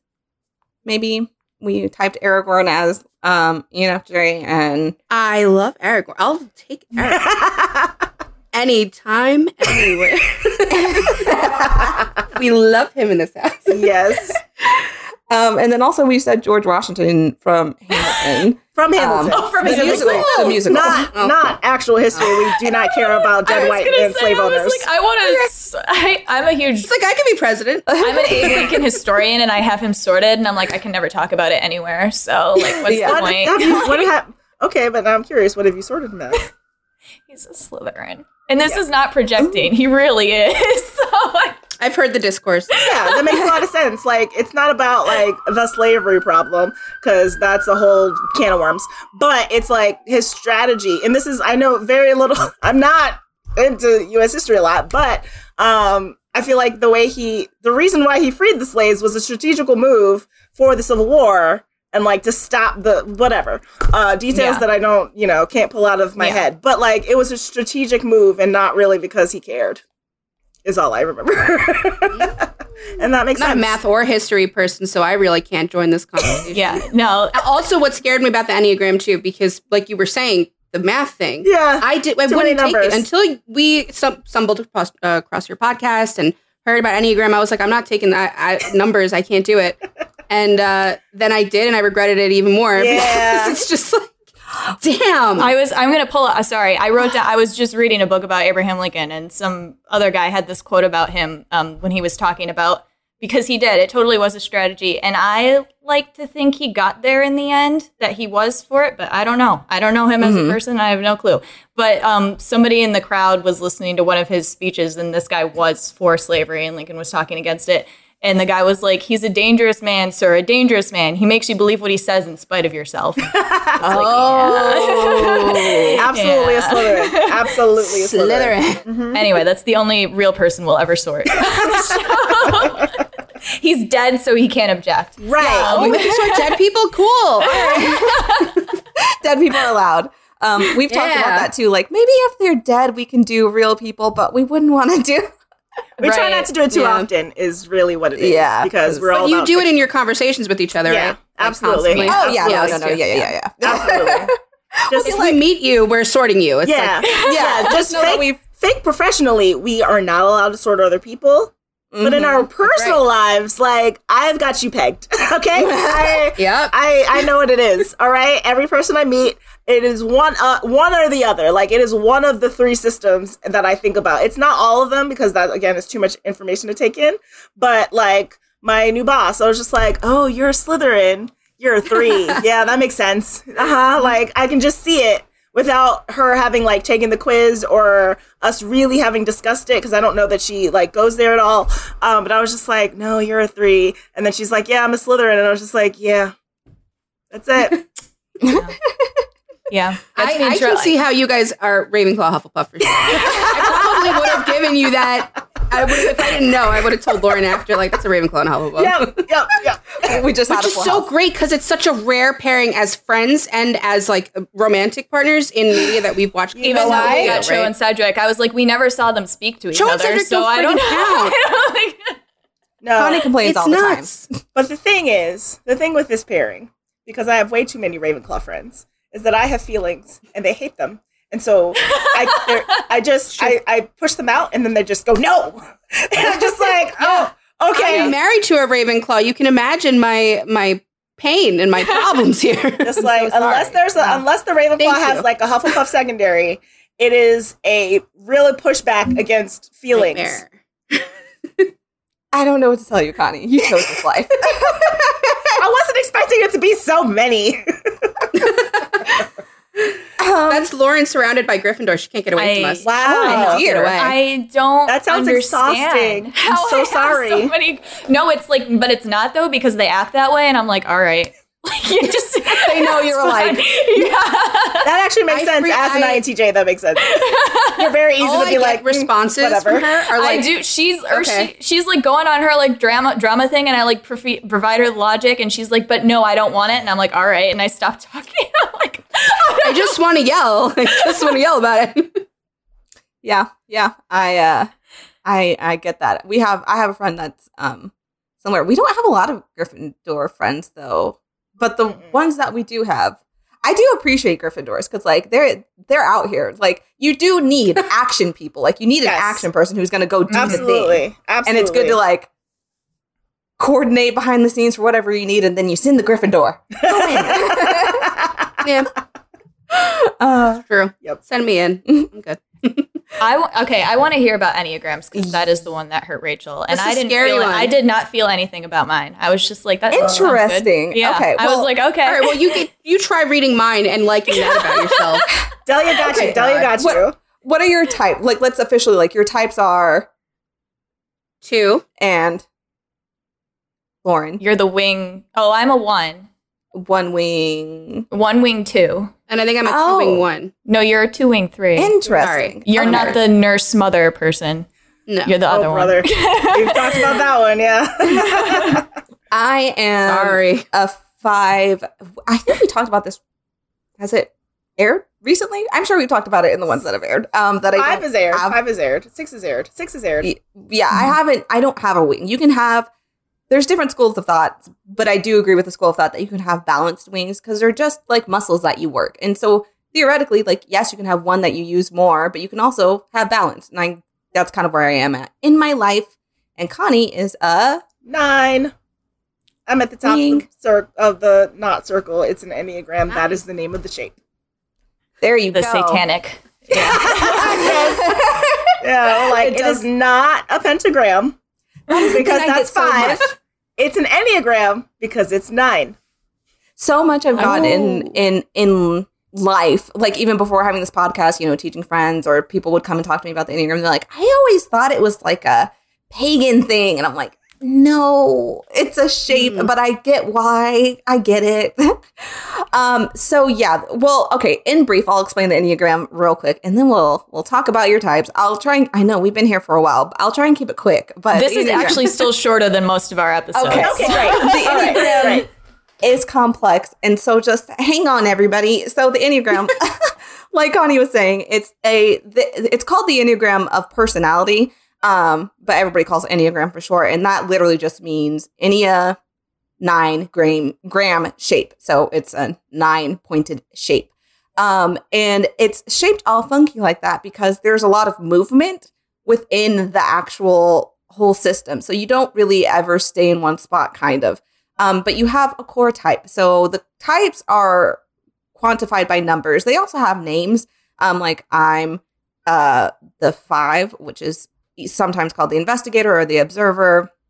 Connie's nine, which is sometimes called like the peacemaker. I think it's usually just called the peacemaker, or peacemaker. the mediator is also what it what it is sometimes. So, um, but you can always just say when you're trying to say what type you are, you are your core type, which for Connie is a nine, and then you have a wing, which is just the type to your side that you kind of take on traits of. And so you would say nine, wing one, or typed out nine, W one. Um, the idea of the Enneagram is that we all have, it's kind of, it's very like kind of esoteric, but the idea is that we take on personality to actually like protect our true selves in response to like trauma from when we're younger, but not like it doesn't it can be like big capital T trauma, but like just little like we all move through life and take on these little traumas. So it's not necessarily this like well, I didn't have like cuz some some of us like we grew up like I don't remember any big trauma and that's not necessarily what it means. You still took on like hurt and harm as you moved through the world as a child and so you developed these defense mechanisms and way to protect yourself and built a personality around it. Um, and that's the idea of the Enneagram. And so when you find your core type, you And that's why it hurts so much. Just as a note, that's why it hurts your feelings so much. Got it. I had a great childhood, guys. There you go. oh dear. Yeah, it's so awkward sometimes when people are like, yeah, it really dragged me this part. I'm like, oh, uh No, dude, it's fine. Drag me. I don't care. yeah. yeah. But for some people it's like real personal. Like when they express, I'm Yeah. like, oh, I understand. Oh dear. Okay, I know a lot about you now. um but yeah, so you have your core type, and the idea of the Enneagram, and we talk about it more in our podcast. I won't go too much into it here, but you, the idea is you want to grow, kind of like we ta- talked about earlier in the episode. You want to grow past the need for personality, like where you can just be your true, true, authentic self, your actual authentic self, fours, um, and just live in your truth and and be balanced. Really, is what you want to be in, and uh, your personality hinders you from doing that, and so it talks a lot about moving in stress, stress or growth. And when you are stressed, you kind of move to the more negative sides of one number. And when you're moving in growth, you move into the more positive sides of another number. Um, and so, yeah. Uh, oh, and also your wings. That is, it can only ever be the number on either side of you. We, it's a running bit on the podcast, but that is because I have heard so many times that, hi, I'm a three wing six. I'm like, that's not possible. That's not how it works. That's not how any of this works. yeah, they can only be on either side of you, and it doesn't change your core type. It never changes your core type. It just kind of changes how you do things. Remember, your core type is why you do things and what motivates you. Your wings are just kind of color how you do it. It adds a little flavor, really, A little spice. a little spice. Um, so let's talk about our types. well, first you have questions. I know it was very, very brief, but like we can It's in, it's interesting that you said that about the where you're like that doesn't work. You can't be a three winged six. You can't do that. That's how we feel about um, houses. You can't tell us that Like you're Griffin a Puff. Hufflepuff with like, the no, Ravenclaw. you're It's like, like you, you, you can't. no, be we, we, we play with the primary secondaries, but when Okay. people are like, I'm a mix of both at the same time, Oh, or like, okay. you got to be in one. That's Yeah. how it is. Yeah. yeah, primaries, secondaries, fine, but Griffin Puff. Right. You have to be in a house. Like that's how sorting works. Yeah. Like you end up That's in how a the house. school works. That's how the school yeah, works. exactly. Yeah, come It's on. Like I can't Like, like, you can't spend just, one night like- in Hufflepuff and then one night in Gryffindor. Yeah. They're like, this person like acts like a Ravenclaw and a Hufflepuff, so they're both. I'm like, Like you gotta pick one, No, and then the other more one can one. be center. Yeah, the secondary. Yeah. Yeah. Yeah, absolutely. Yeah, it's the same thing. Like I'm like, it just doesn't work. Like I know what you're saying, but it doesn't work like that. And like we talked about with MBTI and at the top of the episode, like firstly, the Enneagram is very complicated if you really want to get into it, and we won't for our sake. But um people contain multitudes. So just because you're an Enneagram five doesn't mean you have no feelings. Unless you don't. So So you are a five, a Ravenclaw, and a five. yes, I'm a Ravenclaw. Ah, And and an I'm like married to you. And an That's my INTP. husband. wow. Hi. Yeah. Ravenclaw five. yeah. I, I- also listened to the five episode and was like, Ravenclaws. yeah, yeah, it's a very Ravenclaw type. type. Sometimes uh Slytherin. Um, again, well, no, you can be any house, any type, any Right. MBTI, any Enneagram combination, but there are trends. right. Yes, Um, says Delia, the primary Ravenclaw. She got a little Slytherin, Slytherin secondary in Yeah, there. I got like a Slytherin moon, but yeah, Yeah. I'm, a, I'm a Ravenclaw, maybe Slytherin, maybe then Gryffindor. Like if I had to rank them in me, but Hufflepuff. Like, Mm. so sorry Yeah. to that, Connie, but I'm out here all alone, man. Um, but yeah. So if you don't have any questions, we'll just get into the dragging. I mean, talking What- about your types. Can I ask about the triads real quick? Yeah, Like, yeah, does yeah. that mean anything, or is Yes, it just like okay, a way so- to categorize? You're right. So the Enneagram shape, it's basically in a circle with some points to it if you guys haven't seen it. Um, but it the way people talk about the Enneagram is broken out into three sections. So like it on like we kind of section out in a pie. You can kind of think it that way. Like the top three types are in a in a triad, and then the bottom right are in a triad, and the bottom left are in a triad. like a And peace so- sign. Or like an upside down peace sign? Yeah. Yeah, exactly. Like an upside down peace sign. And so what why we section them off is because like you have three centers slash triads. You have the instinctive center, which is also the anger triad, um, and head triad. No, sorry, gut triad. Um, and basically what that means is they are led with the emotion of anger. Like that is the most primary emotion that kind of runs their life. And for, oh, I didn't say the types. That's eight, nine, and one are in that triad. And how that emotion interacts with their type is different for each of them, but that is the primary emotion that they're dealing with. Um, for the feeling center, which is two, three, four. they, it's the feeling center, um, also the heart triad. Um, they're the main emotion that they're dealing with is shame, and how again how that interacts with each type is different. but uh, there you go. Um, and then the other one, the last one is mine, which is five, six, seven, which is the thinking center or head triad, and the key emotion that runs our lives is fear. Um, but like I talk about in the podcast, not necessarily like fear, like you're always like literally afraid. I think of it more like anxiety, like this looming anxiety all of the time. um, so that's how those work. Okay, that one got me because I was just thinking, like, I don't think I'm run by anger because it's hard for me to get angry. But then I was like, I, uh, I think the ways in which I get really involved in something is through passion, and that is something I'm usually like angry about somebody attacking that passion. It's uh, a righteous anger for Enneagram ones. yeah, You're, You are angry all the time. What are you talking about? I don't. It's really hard for me to get seriously angry, like to the oh, point yeah. of going to talk to some. I'm Like, not I'll- talking about you throwing fists. I'm no, just saying no, you're like generally I don't like, even pissy. confront people, but I'll come to you and be like, "Oh my god!" So then I know the truth.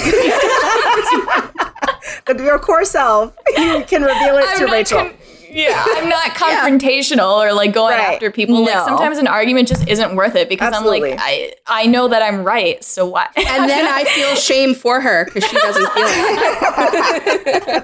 Well, we can start with So the shame resonated. we can start with Enneagram one since we're here. Um, so again, Enneagram 1 is in the instinctive center gut triad, which means that the key emotion in life is anger. But for an Enneagram 1, it's the rejection of anger because Enneagram 1s, listeners at home don't know, um, their core desire is to be good and they fear being like bad, like as as in morally good and morally bad. And so for Enneagram 1s, they associate the emotion of anger as being bad. And so they repress it, reject it. And so for a lot of Enneagram 1s, they do say, like, I don't know what you're talking about, but it's because they're repressing it. uh, oh my God. I'm so sorry. Get her. and so uh yeah, that's that that's a common thing. Um they will feel because they have and it, I should say it'll differ for Enneagram to, one to Enneagram one. It can different culture differ culturally. Like what an Enneagram one perceives as morally good and morally bad, that's going to mean different things for each one of them. Like you can have an evil Enneagram one, but to them they are fi- working towards a moral good. Um, however, uh, um, I kind of lost my train of thought. What was I saying? Uh, You can have evil ones that we would perceive as evil. right, like They And don't it's think they're cultural. doing I'm thinking in, And in, it will in, change like, you know, terms of characters. You could have an evil character be an Enneagram one. Is, Sure. But yeah, people contain multitudes. Nobody's evil. Well, Talking about Watch a lot of true crime stuff. Uh, yeah, that's why I was like, oh, well, actually, um, you're talking Um, about culturally, your uh, what you perceive as morally good can be different. right. Um, so for an Enneagram one, um, they feel like righteous anger when they see moral evil or moral bad happening. And it'll kind of differ with the wing. So like an Enneagram 1 wing 2 is going to be more um people focused and also like be more in the world, I think. So I think they'd probably be more prone to righteous anger versus a wing 9, which would be more laid back and they're kind of chill in like a more relaxed version of an Enneagram 1. Um so yeah, Enneagram ones, uh, it, and it's not just about you know the internal core dragging. Um, it does mean that like Enneagram ones are typically you're like they're organized, practical, um, pragmatic. Um, they're very good at being like I associate them. Oh, a very good Enneagram one example, I I think in characters is Hermione Granger. Um, she is also an ISTJ, which is also I think they're called like the. Uh, I don't remember the name. the soldier, I think. Yeah, Something like that. That's my husband too. Oh boy, he's fun. Oh, great. but they're very like organized, get stuff done. Like you're just like you're you're Practical, logical, think in the Yeah. in the moment, um, but like with like a plan. yeah, they're your planners, your organizers. Um but they do again experience that righteous anger because they want to see they want to see the world be good. They're very critical, also judgmental when talking about like more negative tra- traits because the way they see that the world should be is the right way. So when people are not doing that or things are not going the way that they believe that they should, and not in a like it's my way or the highway, they believe that what you're doing is either wrong or bad. Um, so yeah, that can come up. Uh, Lauren, thoughts? Yeah, um, so I can relate this back to Slytherin because that's the place I know or whatever. um, so yeah, so the moral thing definitely. Um, most of the time, I'm unsure of what my morality is or what it should be. So I go to like people like Rachel who have a pretty uh, solid view of what is right or wrong, and I'm like, is this a nice thing to say to somebody? And like, I'm really concerned with doing that Mhm. um, and then also the uh, the the way that I see the world is right is absolutely 100%. Um, we say about Slytherins all the time that uh, it's really, really hard for us to get past the fact that people don't think the same way we do. So, like, I don't know if you guys have ever seen Veronica Mars, but we Yes. talk about Veronica as a Slytherin yes, definitely. and it's like she she's like it's not my fault that you're too stupid to know what i'm doing Yes. like this Oh. isn't me being Yes. wrong you Yes. just you just couldn't figure it out like what Yes. is like like I don't know what else to my tell you. I don't know what Yeah, else to right, tell you. Absolutely. Yeah, um, yes. yep definitely I hadn't gotten that far with her, but uh, absolutely a Slytherin. Yeah. Yeah. I did not watch Veronica Mars, but like hearing that, I'm like, oh, oh. you should watch it, just never watch season four. Anyway, yes. yeah, Yeah. No, I agree. I have heard. I have heard. Uh, Live in season three and and then just Happens, it, yeah. it- the rest Um, of it doesn't happen. what about uh, Lauren's stress and growth?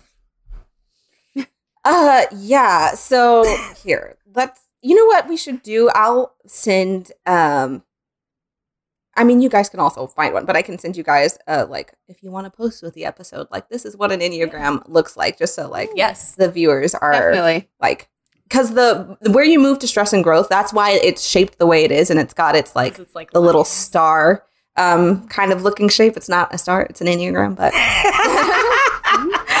um but one's in stress um, we also call these disintegration and integration points, like the stress and growth points, because you're disintegrating from your type or integrating more into your type. You're about to move to a healthier level. You see what I'm saying? Um, but when you move in stress, a one goes to a four. And so what happens when that when you're disintegrating or integrating, um, moving in stress, you take on the negative traits of whatever type you're moving towards.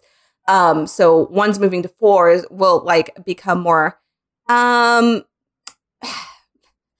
You can say it. yeah, Yeah, uh, kind of more like This is depressed, um, detached from themselves. Uh, very they like go into themselves. I say detached from themselves. I mean like their physical selves, but then mentally they turn inward and kind of retreat into themselves. Mhm.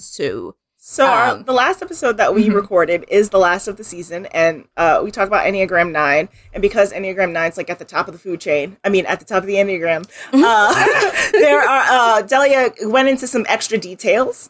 Um, but uh, because every other episode we were either talking about other types that weren't there or types that were hers, and so she's a five is going to be very good at dragging themselves, like very high cut, like dry, like yeah, this is what it is, uh, because that's the type. But then she had such a hard time talking about Enneagram Nine because it's like just actually look at me, right?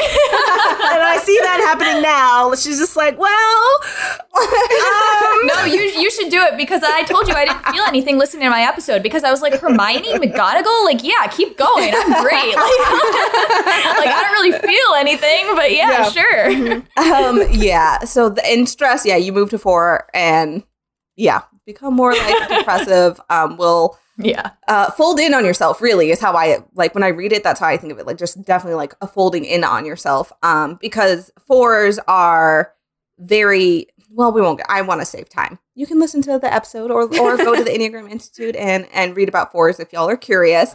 Um Cry about yours. yeah and cry about your type that's fine. Yeah, I, yeah. Um, when one's moved to growth, though, because ones can be again very critical, and it's like their way or the highway, but again, not in a bossy way. Well, unless, uh, but not necessarily in a bossy way. Um, in growth, they move to a seven, um, and sevens are more, and again, they're taking the positive sides of a seven when they move in growth. So sevens are more spontaneous, fun-loving, um, flexible. And so ones kind of become less rigid because they also tend to be very rigid. They become less rigid and kind of go with the flow um, and can use that energy to further like their quest to do good, um, kind of. So the idea of the Enneagram is you want to consciously start deciding to move towards growth to eventually get healthier and healthier because there's also levels of health to it. It's complicated. Um, which we kind of we Talk. How do you ever stop? If I get to a seven, then don't I grow to whatever the seven is, and then I have to grow no to because you're just your, your core motivations are the same you're just taking on traits of a seven to help you along Okay. really um and there are schools of thought like if you notice yourself moving in stress and becoming like more like whatever type you move in stress there are schools of thought that you could also consciously take on the good parts of that type to try and also get yourself out of that rut kind of um i've not decided how i feel about that so i don't really teach that much. I mean i'm also not licensed to teach like let's be clear. Um but um i don't explain that part that usually because i just haven't formed my opinion on it but you could theoretically according to some do that as well. Um so yeah that's kind of the type one in very brief. Um Yeah. Thoughts, questions? Um, Nailed it. Yeah, that sounds it. exactly like me. I mean, I can speak more to the depressive stress stuff because that's the stuff I remember. I don't remember when I'm especially happy. Yeah. yeah, yeah. I yeah, I stopped speaking to everybody. I'm like nobody's reaching out to me. So like, wow, like I'm just, I'm completely So ridiculous. I swear, you guys, this was not completely planned. That's yeah, just nope. And I'm like, everything that I ever try is not worth it, and I'm bad at it. And Oh yeah, that sounds right. okay. Well. Oh dear. well, then we'll Trying to do things right all the time, and I can't. So no. Well, but you can also always move to growth. Just remember that. I, I probably do, and like I don't even realize it because you're like, oh, they're mm-hmm. fun, loving, and flexible. Maybe Rachel sees it sometimes, but I'm just like, that's like a normal Yeah. state of being. But I'm also happy. Like I don't mm-hmm. know. And the thing with stress and growth, whereas like we talk about on the podcast, because it comes up in regards to characters, you can have like an unhealthier version of a type and a healthier. The difference is unhealthier, like though your health level is like over the course of time, like you just are in a rut or you've really grown to this next level. But stress and growth can happen in a day. Like you can move around like within the same day. Like, I mean, you might have had a really hectic day. Like you got really good Makes news this morning, but then your boss tried to come and like get you down in the afternoon. So you can move like it's very fluid um, throughout the day. So Also, just as a note, um, since we do talk about this in the story setting and character and talking about character, um, we'll say this a lot on the podcast that uh, part of the interest, like the super interesting part about using the Enneagram uh, to talk about uh, characters is because most of the characters are in stress. Like the point of the story is conflict. And so most characters that we see are in some sort of stress. And so I think that like we can you can obviously like tell what a person you know a character's like main type is. But i think um sometimes people uh you know the people we disagree with uh may get tripped up because um you know will think about it in the sense of like okay this character is x but they're gonna move to y in stress. And so some people might be typing them as a y but it's not because they're that it's just because they're in conflict in the story. Um, and again like that doesn't necessarily mean the whole story because obviously like different moments of conflict but also you, you can move between one and the other and you can use your growth to succeed in the conflict which is like the point of story. So uh, i really like that like addition to the to the way we think about character because you know harry is like the easiest example it's like he's in stress the whole time and so how you view him may have to do with like with that or um or the opposite so exactly. Love him. um, moving to Rachel's type, a two. No, we can end. um, no, okay, look. What I want to do specifically a little differently, like you shouldn't hate on your type so much. They're all types are neutral. Like that's my big thing. Because a lot of people, well, first of all, I'm married to an Enneagram 8, and a lot of people hate on eights. They think of them like as like the evil bad types. And I'm like, well, obviously I am like, absolutely not. like, I will fight. um, but just yeah, in general, I think it's really important to remember that types are neutral. Like you may yourself feel dragged, but remember, to try and keep it at top of mind. Like types are neutral. It's what we do with them. And that's also what we're talking about characters. Like um i we i think we were just in conversation with a listener who had just listened to our episode on enneagram threes and i talked about how like a lot of the traits of an enneagram 3 really lend themselves to like villain nar- narratives but that doesn't mean all enneagram 3s are gonna be villains the same with like eh, all it's of the us Slytherin have- problem. It's the Slytherin Right. problem. Yeah. Yeah. Where it's We just like have those the- traits are things that that type would do, but that doesn't mean that like there are is a whole host of traits for Slytherin and a whole host of traits for Enneagram Three, and sometimes they make that delicious combination that makes a villain, but not always. right we all have the propensity in us for good and bad so like yeah that was just a little tangent but all types are neutral so let's talk about enneagram 2s which are also called the helper um That's positive. Yeah. is it is it Is it? so Enneag- yeah i feel that emotion i'm now becoming more conscious of how connie was talking about how i'm like usually i'm like i can very just logically spout it off but when somebody's sitting in front of me like i'm an enneagram 2 i'm like oh You're fi- uh, no one can drag me as much as I can. Like you're good. so right, Enneagram twos um, are called the helper because they are very generous, helpful people. Um, they are also sometimes people pleasing. Um, uh, they can also be very um, passive aggressive um, because their core desire, um, which again, I maybe didn't say that up top. Uh, looking at core desires and fears is also a big part of like being able to type yourself as in uh, for for Enneagram anyway. Um, their core desire is to be loved or to be wanted, and their core fear is the opposite of being unlovable. Um, and uh, You're fine. Yeah, You're it's fine. fine. We're, Just it's fine. love me and you're fine. we love you, Rachel. Thank you. Yes. um, so with Enneagram twos, what that looks like, they believe that they have to again, we're I forgot to say that we are in the heart triad or um, the feeling center, and the core like emotion that kind of drives them is shame. And so they feel a lot of shame, feeling like they are unlovable and like nobody will love them. And so to do that, because this triad in particular uh, deals with shame a lot, they're also very concerned about image to avoid said shame. And so for Enneagram 2s, they believe if they put on this image of like selflessness and and being helpful and and not ever like being a burden, they will receive love in turn. Now that is not to say I need to clarify because yes, sometimes that means it, like, like people are like that sounds really manipulative. Twos can be manipulative.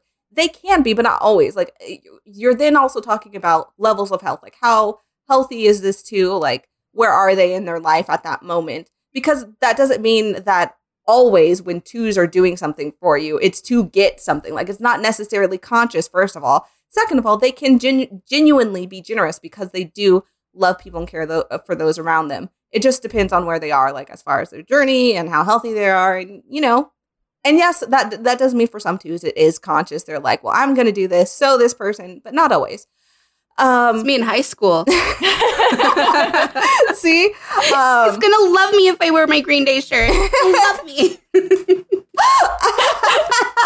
I love that. I don't care now. Um, yeah. Uh, so they move to so Wing, wings. We did wings.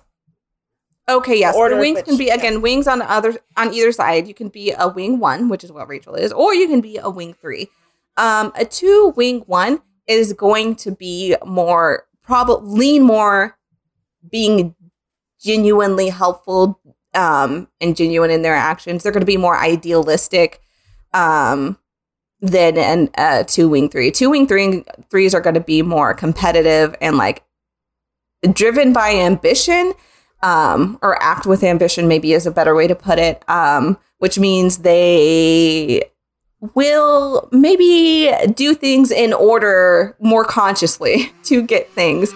Again, not always, not all types. Hashtag not all types. um, but yeah, so she's a two wing one. Um, so in Think I don't. I saw them next to each other. I'm like, these are really similar. Like, I don't know what the defining. I, I uh, don't know the wings or the twos and the ones. wings. Ah, okay. Well, again, it's just about how you do things. So if you're thinking about um a two wing one, it's clearer when like you see it in other types. Like for me, I am an Enneagram five, right? Which means I am very concerned with like intelligence and being competent and like learning things and whatever, whatever. How I go about that is going to differ depend on my wings. Like if I am a wing four, I'm going to lean more into like creative pursuits and like more emotionally channel that energy. Um, if I'm a wing six, um, often that's seen as like the scientific like version of a five because like they're gonna be yes more concerned with security and isolate more, um, but they're gonna be more projecting um, because a six is more projecting, and so they like take on more analytical side kind of. Um, yeah, that makes sense. So that's the same thing with the two. It's not necessarily that they're so vastly different because at the core you're still a two. Um, but yeah, a wing one is going to be more idealistic. Um, probably going to lean, not in your case, but if you want to look at that axis two, would probably lean more introverted than a wing three. Um, that didn't matter for you. That's fine. Um, but uh, again, because any type can be any enneagram type. Yeah. Um, so yeah, in stress and growth, this is fun to talk about. Um, for an okay, no, before I do that, Enneagram two is the similarity between Enneagram two and Enneagram nine because we kind of talked about that. Um, Enneagram twos often mistype as nines, and that's because both seem to be concerned with harmony on the surface because like twos are don't want to do anything that puts people at odds with them basically. It can kind of seem like they're conflict averse but really they're just not ever wanting to show that like i have wants and needs. I'm not actually this helpful person. Like i'm not here always for you kind of. This is very just very brief. Um whereas a nine just genuinely Connie's like, ah, that's me. Where a nine ho- is motivated by harmony. Like they strive for harmony, um, but not because they're like wanting to be loved or anything. It's harmony for the sake of harmony and having everything.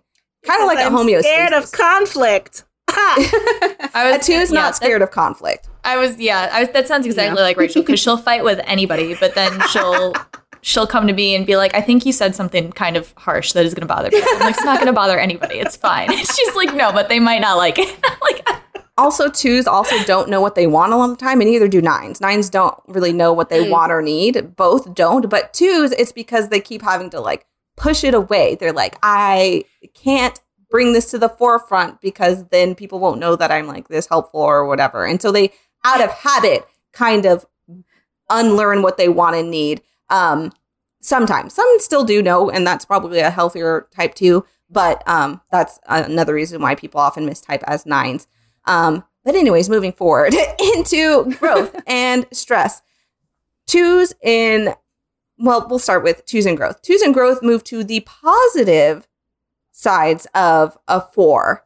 Um, so they're more they become more like um emotionally intelligent, emotionally available, um, more aware of like their their selves, like more when I say themselves, like their wants and needs, and they're better able to assert it because they've like tapped into themselves more. Um I should have started with stress. I did that with the one. Sorry, I did it backwards. know. That was on like- that was on accident. That's so funny. No, go ahead. so a one moves to four in stress and takes on the negative sides of a four. A two moves to four in growth and takes on the positive side. Sorry for doing that in a confusing way. and that's just I followed. I love okay, it. good. That's just a coincidence. In stress, a two moves to an eight. I love eights. Okay.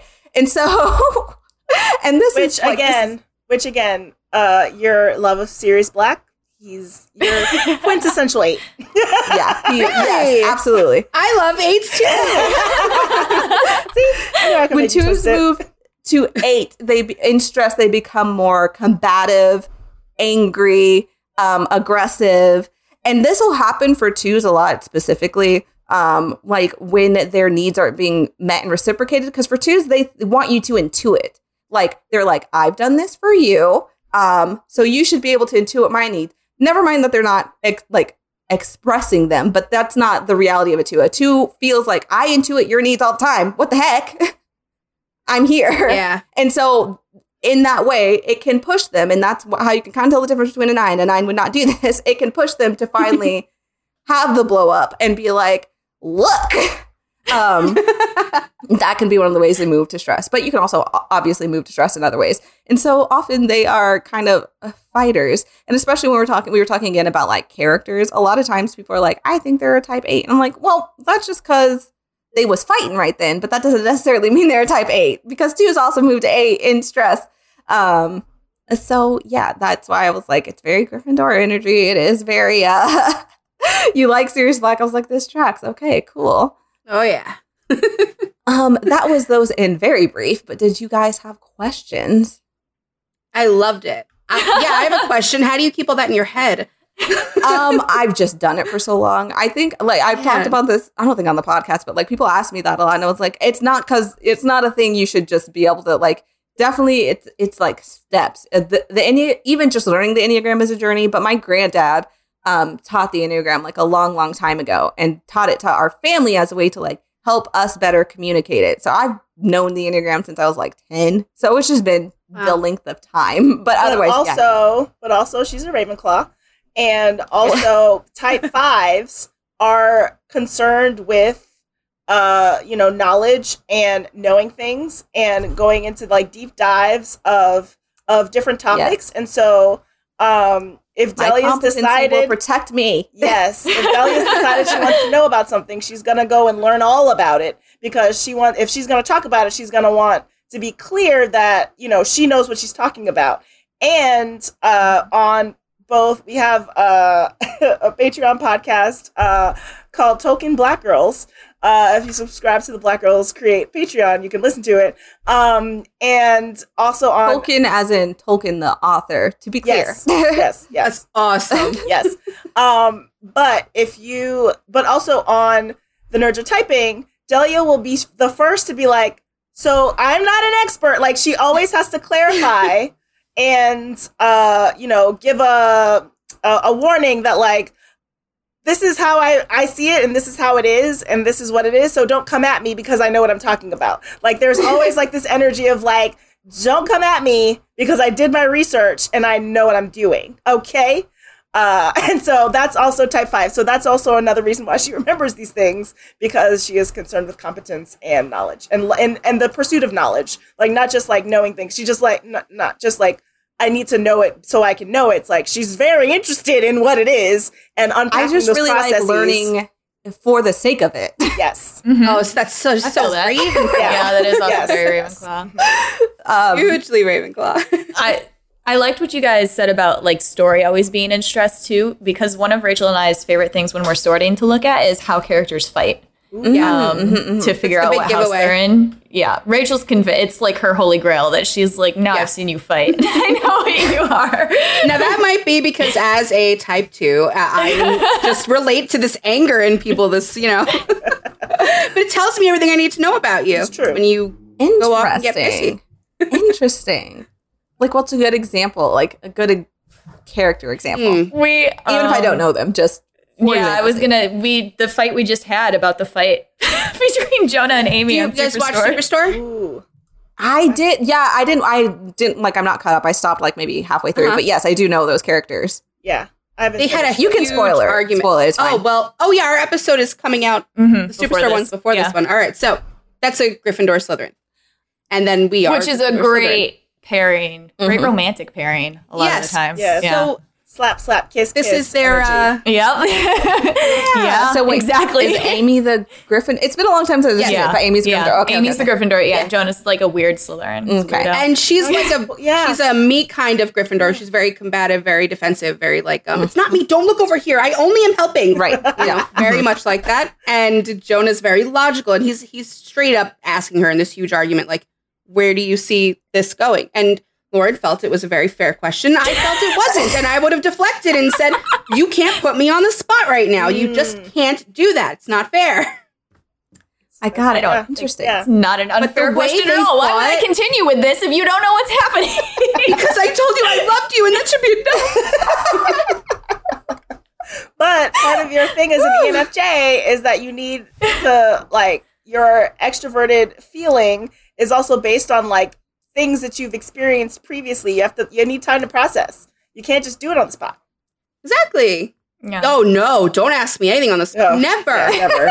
No, no, no, no, no, Never. no. I've had this whole year of um, being a remote teacher, Mm, and I literally I have a script yes. next to me. Yes. I'm like I and cannot. that's part of it and and that is part of why um as an introvert i can present as an extrovert but it's because if i know what the role i'm in needs to be and say then i can i'm more comfortable in like but like if you put me on the spot then i'm gonna be less sure and on like uneven footing. But like i can go to a con and like if i'm on a harry potter panel i'm gonna know what i'm talking about and like present like i do.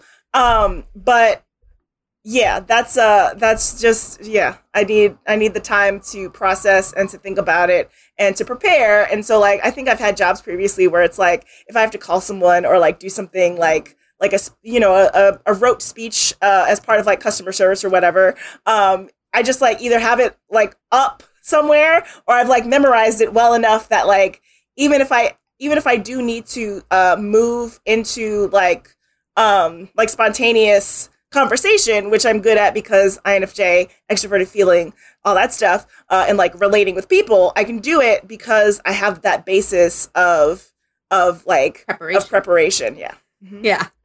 I know exactly what Yep. you mean. Well, I to know- function that way too. I know we've been going really hard too on how like any house can be any Enneagram can be any MBTI, but I feel like we're all just really all four of us are just really good people too because I think we're all defying that and fitting into like Delia's got like the five Ravenclaw, yeah, and then and then Connie earlier said she didn't like confrontation, and one of our like really stupid like base level we get into it, but when we're like Gryffindor, Hufflepuff, we're unsure. I'm like. Does this person like to fight? No. Let's go on the Hufflepuff Yes. path and see what's happening. Absolutely. Absolutely. All about harmony and like bringing people together. Uh, like, you know, any type can be anything, blah, blah, blah. But there are patterns and there are trends. And absolutely, Yeah. a Hufflepuff, it will trend towards nine very fast. I mean, Lauren's an INTJ Slytherin. I'm like, yeah, yeah. yeah. INTJs are typically Slytherin or Ravenclaw. Like, that's just a common thing. Wow. I feel like ENFJs do trend towards Gryffindor. Uh, they just do. INFJ, I think, goes to other like INTP is usually the type that goes towards nine. INTP and INFP. Uh, INTP? toward- wasn't it? Didn't- That's me. not- oh yeah, You break the mold. ISFP. ISFP, I think it was. Yeah. Um, I don't remember. It's like our episodes Yeah, no, on our on our show. Our episodes on our show. Um, we just kind of had to pick. You know, we wanted to do it in nine because you know nine's the number. Uh, but you know, there are 16 types for the MBTI, and so we had to like try to figure out like ways to split it up. And in retrospect, I would have just done it by cognitive function, but I wasn't that far in my like I was still in like 105 and I wasn't at 201 yet. So like, you know, my uh the planning process, I learned in the planning in the research stage. Uh but we kind of just sort of had very loose trends of like types that kind of go together and then the rest kind of fell into place. And so some of the episodes it's like, wow, these really kind of like all sound like the same kind of person uh, and characters that are like represented in the Enneagram and in one of the MBTIs, but that's not always the case because just uh, we just had to pick because there are 16 types and they don't all equally spread out Right. to all of the Enneagrams. So, um, espe- you know, when you're thinking about trends and uh, commonalities. yeah. Man, I couldn't do it. I don't live in my brain this way. I could not hold this information in me. But again, Lauren I the other have day. a I was thing. like, I, I can't with numbers, uh, system, like facts. I, I don't know. She came at me the other feel. day, like, I don't know what degrees are. Like, how do Yeah, you ever remember? I was like, what are you talking about? And she was like, you know, like how many degrees a circle is? And I was like, 360? I know like, that, She's like, I don't no, know why. But they don't make no sense. How how does a smaller circle and a bigger Yeah. circle have the same Yes. degree? Correct. I still don't get it. I don't care. I just don't get it. Meanwhile, I do have a, a you know a piece of paper up with the cognitive functions listed out that I Look at you go. that I drew, and then I made an Airtable of our research of like the characters that we've typed, so that we can keep track of like each character and like the different types that we've assigned them. So it's definitely not something I can keep in my head. Yeah, it's so funny because But we the fact that you do that, we don't do that. well, it's so funny because Connie will keep like the Airtable up and stuff while we're recording, and like after like two episodes, I was like, yeah, I don't have anything up. Hopefully, I don't need to like check something. like I just am going off like high hopes. mm-hmm. Yeah. Which I, I think Lauren is more of the uh, like note taking, um, fact checking. I'm just spewing definitely. shit. I'm like, I'm yeah, saying because whatever. if I'm wrong, that's the worst thing in the world. it's not. Yes, I Yeah. think every good duo, uh, but especially uh, in the trend of podcast duos, has the organized one and the one that just goes. and you would think it's actually Delia's the organized one, and I'm the one that just goes, but like it's reverse in like actual like talking about the stuff. Like Delia is the agenda. She got the she's editing the podcast. She's doing a lot of the administrative work, and I'm just like, yeah, we're just here because I'm just like, yeah, feelings and and just going with your gut. And she's like, no, we need logic and organization. And I'm just like, yeah, I know. like that's part of me too. It's just, uh, you know, it's fine.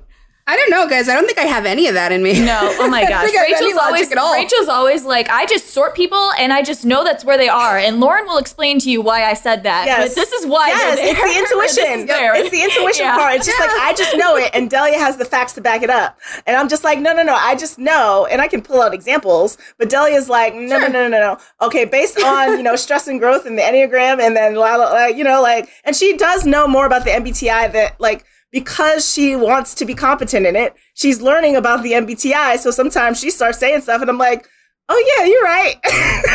me too with the sword. Yeah, no, seriously, we promised we promised fighting. I was like, we're gonna fight, and we have agreed on every single character we've sorted except one. We've and said he's we won't technically fight. Four years old, so Okay. it's oh. like it's a a hard kid. one. Yeah, he's not- He's not a kid, but he's a He's four-year-old pre- entity. So mm. yeah.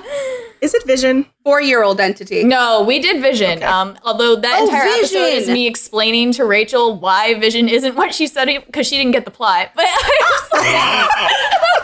Well, she she was like, "White Vision and Vision are the same person." ah, yeah. Yeah. So it's like that's a Ravenclaw. They're fighting with themselves. Who better to fight with No, themselves than a Ravenclaw? It's a totally Like different- Delia, if you could just pull yourself out of yourself and argue something with you, wouldn't it make the most sense? I mean, I do that would anyway. Come out of that under. I'm- yeah, exactly. Yeah. But I mean, if you could have a physical Delia in front of you, have a conversation. Oh, absolutely. Or something. Oh my gosh. Do you Yeah. know how? Wait, that's But see, great that's what idea. she. But Rachel, that's how all. That's how like introverts think. Is that we're always having a conversation with ourselves in our head, and that's Oh why you're God. like you needed to be an you not external. know that? You needed to be an external person.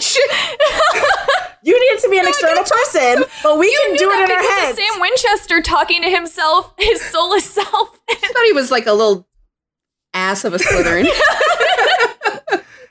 No, I have to talk to someone to, Mm-hmm. to figure out my own thinking. And then I'm like so grateful for it. I'm like, oh, thank you for telling me what I think. Now I got it. Now I can move on. And sometimes you don't even need the other person to speak, do you? You just start talking. No, no, I talk to myself. I can talk to myself out loud. I have to work. I do. out We loud, do it yeah. in our heads usually.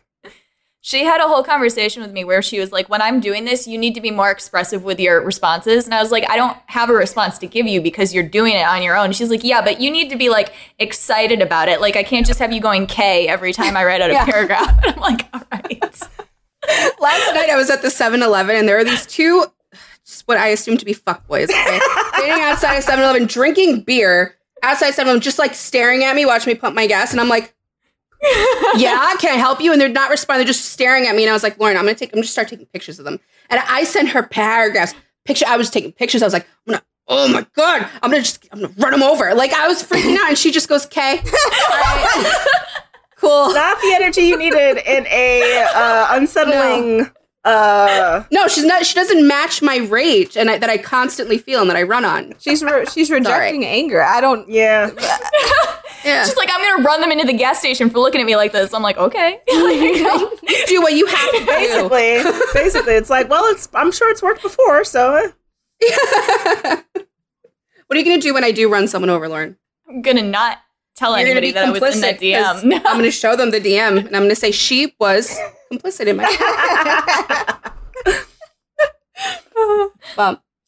I don't know. I just feel like a walking um, nightmare of a person stereotype because I'm also a Leo. Wow. I just feel like Whoa. it doesn't stop. Whoa, Yeah, it's like- I know it's terrible, right? oh my gosh. I'm a Taurus, and like that, it does track, but I, because you know, there's the stubbornness, there's the like food, naps, like very chill, but also like Yeah. I just want to be resting, eating a burrito. Like my energy, no, I don't have a rest function. Like I am all rest. always. I'm all rest. and a lot of I don't know if Lauren, do you have a rest function? Because I feel like you might not as an INTJ. I because INTJs like to be working all the time. yeah. Also Yeah. in Aries. There is, yeah, Ooh. and I'm out Wait, in no, wait, yeah. okay, wait, I no, was no, no, like, no, no, I was trying to think. Wait, no, wait, wait, before we get into astrology, I was gonna say too, like the Slytherin thing as well. Uh, earlier when I said I just like throw all my anger on Rachel or whatever, it's like the neutral state Slytherin where I'm like, I don't need to be on for anybody in the future to need to like me for me to get things from them. Like I'm Yes. just being my, being my yeah. Um, the Aries thing is bad. It's Aries is just like everybody's dumb. Why are they sp- Yeah, saying the fire things? comes Like, out. That fire sign stubborn, comes out yeah. real strong. I was freaking out because our friend, she also is the co-founder of Black Girls Create, the host of Wizard Tea, Bayana, is an Enneagram 1 INTJ Aries. Aries. Yes. Yes. She's a Ravenclaw, but She's a Ravenclaw. Okay, okay. Wow. Okay. Well, logic for sure. yeah, Yeah. yeah. And that's why I was like, wait, no way. Yeah, that tracks a lot. awesome. That tracks a lot. Man, this is we tried so hard to be like, don't don't worry. It's not, you know, you're not in a box. It's it's fine. I am the box. You- you- I'm like Yeah. the box. You Google the box and you get a picture of me or just Yeah. ENFJ true. to Leo. Oh. Oh my god! I could have played that little man, you know, in that movie about the feelings. The, the Ah, Yes, yes. red, anger. angry. In- inside Anger. out. Inside out. yeah, just anger.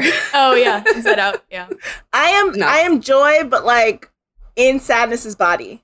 Because I'm like Aw. chill, but like I'm just like, yeah, let's be happy. And but like I can present like Low chill energy. externally, yeah. Yeah, that's cute. Yeah, I don't have as much energy because I'm more like I want to chill. I don't want to be doing things all Right. the time. I want to be napping all the time. Right. Yeah. No, yeah, no, I don't have a rest state. Like there needs to be something that I'm working towards. Like I need to be going towards something or it's what what what is the point of me? Yeah. Like, what? This is why we fight so much for fun too. Like, Right. it's just we really do just start arguments with each other for fun. Mhm. yeah. That's want to debate things, and I don't know if it's a fire sign thing. I don't, I yeah, don't know. probably because uh, Delia and I do not do that. We were like, No. oh, we were like, oh, I mean, I, because we strongly believe we're right. So like, we know that people are going to disagree with us, but like, neither of us are really like the arguing type. So it's just like, I mean, you're just wrong. We're not going to like fight with you about it. And if we do fight with you, it's going to be in very long measured paragraphs about why you're incorrect, uh, which I did the other day because um, I, the two of us. Uh, ship Zutara and uh, my friend Oh, Yes, my friend was like, it doesn't make sense. It's very Dra- Draco Hermione. And I was like, no, no, no, no. What we're not going to do. And so I just like wrote out some measured paragraphs, like, No, even I know Zuko's not Draco. right. Like, I'm just like, no, no, no, no. what we're not going to do is compare those two because, again, in terms of writing, one got a redemption arc and one did not. And that means a lot for why the female character, the the type one, you know, would uh be with Zuko and not with Draco. It just no. So you know, it's but I pick my battles. I don't do it all the time Yeah. uh, because I, my my state is my inertia is rest. Uh, yeah. That's, I that's felt my exact face getting red when you said it. That's was the like, exact oh, opposite God. of me and Rachel because we like invite people to fight with us because we're like, oh, it'll be really fun. But then they do, and then I'm accidentally really invested and I get genuinely mad if somebody is not seeing why what I'm saying is correct. It depends. It I- depends on how they come I, at I was gonna say I don't know I don't know about Rachel, but like now I'm thinking about this more too about like rejecting anger or whatever. I like will actively people will like call me out on the timeline like they're talking about sorting people and then they'll tag me and I'm like I literally can't enter this conversation because you guys are having a fun time and I will get mad. I don't want to come in there with that energy.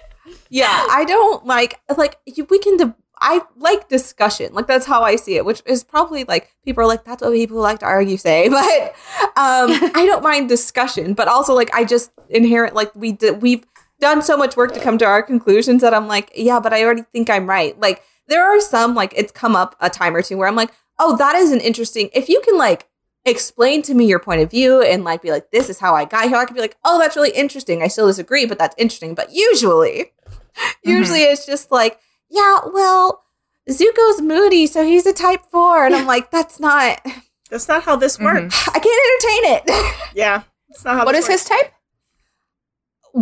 Zuko's? yeah well we could say it's fine we've said it in other places oh and it's on our Instagram but yeah he's a type 9 is how we've typed him Oh, um so interesting. Yes, it's interesting because he's a nine wing eight because everybody's like he's so angry and blah blah blah. Um, but a So wing nine eight. wing eight will. Why I said nines are conflict avoidant. Um, with their wing eight, they will move. They will let their anger out in order to resolve conflicts. Right. It's, Um, Okay. it's less about avoiding it. So as a nine wing one, I will avoid the conflict at all costs. But because I, I am seeking harmony and peace in the situation, uh, but a nine wing eight will like confront the situation because it will dissolve the the conflict uh, and then create peace and harmony. right. Gotcha. Yeah. So um, How do you function like that without you know yelling at people and arguing? I passive aggression. That's not a drag Yeah, on come on. Connie. That's literally what nines do. They get really passive aggressive. Oh, sweet. Me too. Yeah. yeah. Well, I just, uh, you just reminded me. Um, you know, you're right. You like build the whole thing. There's a there's a common argument, debate, friendly debate in our fandom about real people and their sorting. So we can never talk about it here. But I wrote a 19 page paper on why he is the house he is, and I literally never want to hear anything from anyone again. I'm like, I, I've I wrote decided. a thesis paper. Yeah, on it. Like, I've I- decided. Tell me I don't have anything. else to say. I didn't write 19 pages and not consider your points already. You're not going to tell me anything yeah, no, new. there's active arguments against what you all are saying. like, there's Read the paper. Yeah. We do that. We're like, listen to the episode. Like, we don't have anything else to add. We said it all. So, Yeah, some of those comments about the Steve Rogers, so then they were like, I've never seen such a terrible nerdy take in my life. I was like, uh, all right, Yeah. man, you got to listen to the episode. Yeah, I I don't know like, what to tell you. uh, y'all should just listen to the episode. Like, I just don't like the fast takes because also we we use um Enneagram, Instagram more than we do Twitter because that's like where a lot of Enneagram and MBTI content is, and like we follow a lot of other like Enneagram MBTI accounts, and they type characters too, to varying degrees of success, in my opinion. But reading the comments is so. Like I I'm don't not like I I stay out of it, but people will it. be like dragging these content creators like how dare you? He is so clearly an I and blah blah blah blah blah. And then I'm like, okay, well then why? Because this content creator just like gave you like slides and slides on why that they are they are the type that they are, but you're just here dragging people. It's just I like I because I live in logic. I'm like, if you're not going to come to me with your points and explain why, mhm. All right. Now that we have had our personalities ripped apart, and some of you at home, maybe you have too, and we know you enjoyed it, please tell us where everyone can find you. take it away, Connie. Plug yourselves. Uh, you can find me on Twitter and Instagram at Constar24. Uh, you can also find the Nerds Are Typing on Twitter at Nerds Are Typing and on Instagram at The Nerds Are Typing. and you can find Character me Counts, man. yeah, the character counts. It's rough. Um, and you can find me on Twitter at Delia is typing. No relation, just a coincidence. Really? yeah, I did that for the reason you originally thought the nerds are typing was named nerds are typing. Like, oh, I'm just Oh. on the oh. internet typing whatever I want to say. so I'm going to be Delia's typing because I used to be at Delia Dumbledore, but then I broke up with that fandom a little bit, so I had to rebrand. and so that's what I picked. And then in planning our podcast, it just so happened I was like, wait, this is a cute idea. And then I was like, oh, well, that's going to seem, yeah, not, I definitely thought you made your Twitter with the nope. the podcast in mind. For your I have thought yeah. about tra- changing it again, but I'm not creative enough, creative enough to come up with yet a third. So But it just matches and fits so Yeah. well now. Yeah. People can find you so easily, exactly. which is what we want. So Yes. thank you so much for being here. Yeah, y'all are about to start doing characters, so I'm really looking forward to that as well in your season two. Yeah, so Very excited. yeah, yeah, I'm very excited. Be on the I love listening to it. Thank you. We learned so much from you. yes, well, thank you guys for having us. yeah. Thank, you, for being here. thank you for the dragging. Even though I know maybe you were uncomfortable with it, it's okay. I totally fine with it. You can yell at me, tell me I'm terrible. But never, never. Types are neutral and uh, they're all great.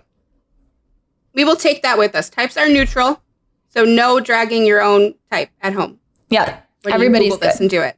And we will see everybody else uh, in the next two weeks. It's Hannah's birthday episode, so we're doing Star Wars, the OG OG trio. Yeah, very excited. Ooh. I'm excited. Rachel is upset, but it'll be fine. Anyway, thank you for listening. Bye. Bye, everybody. Bye.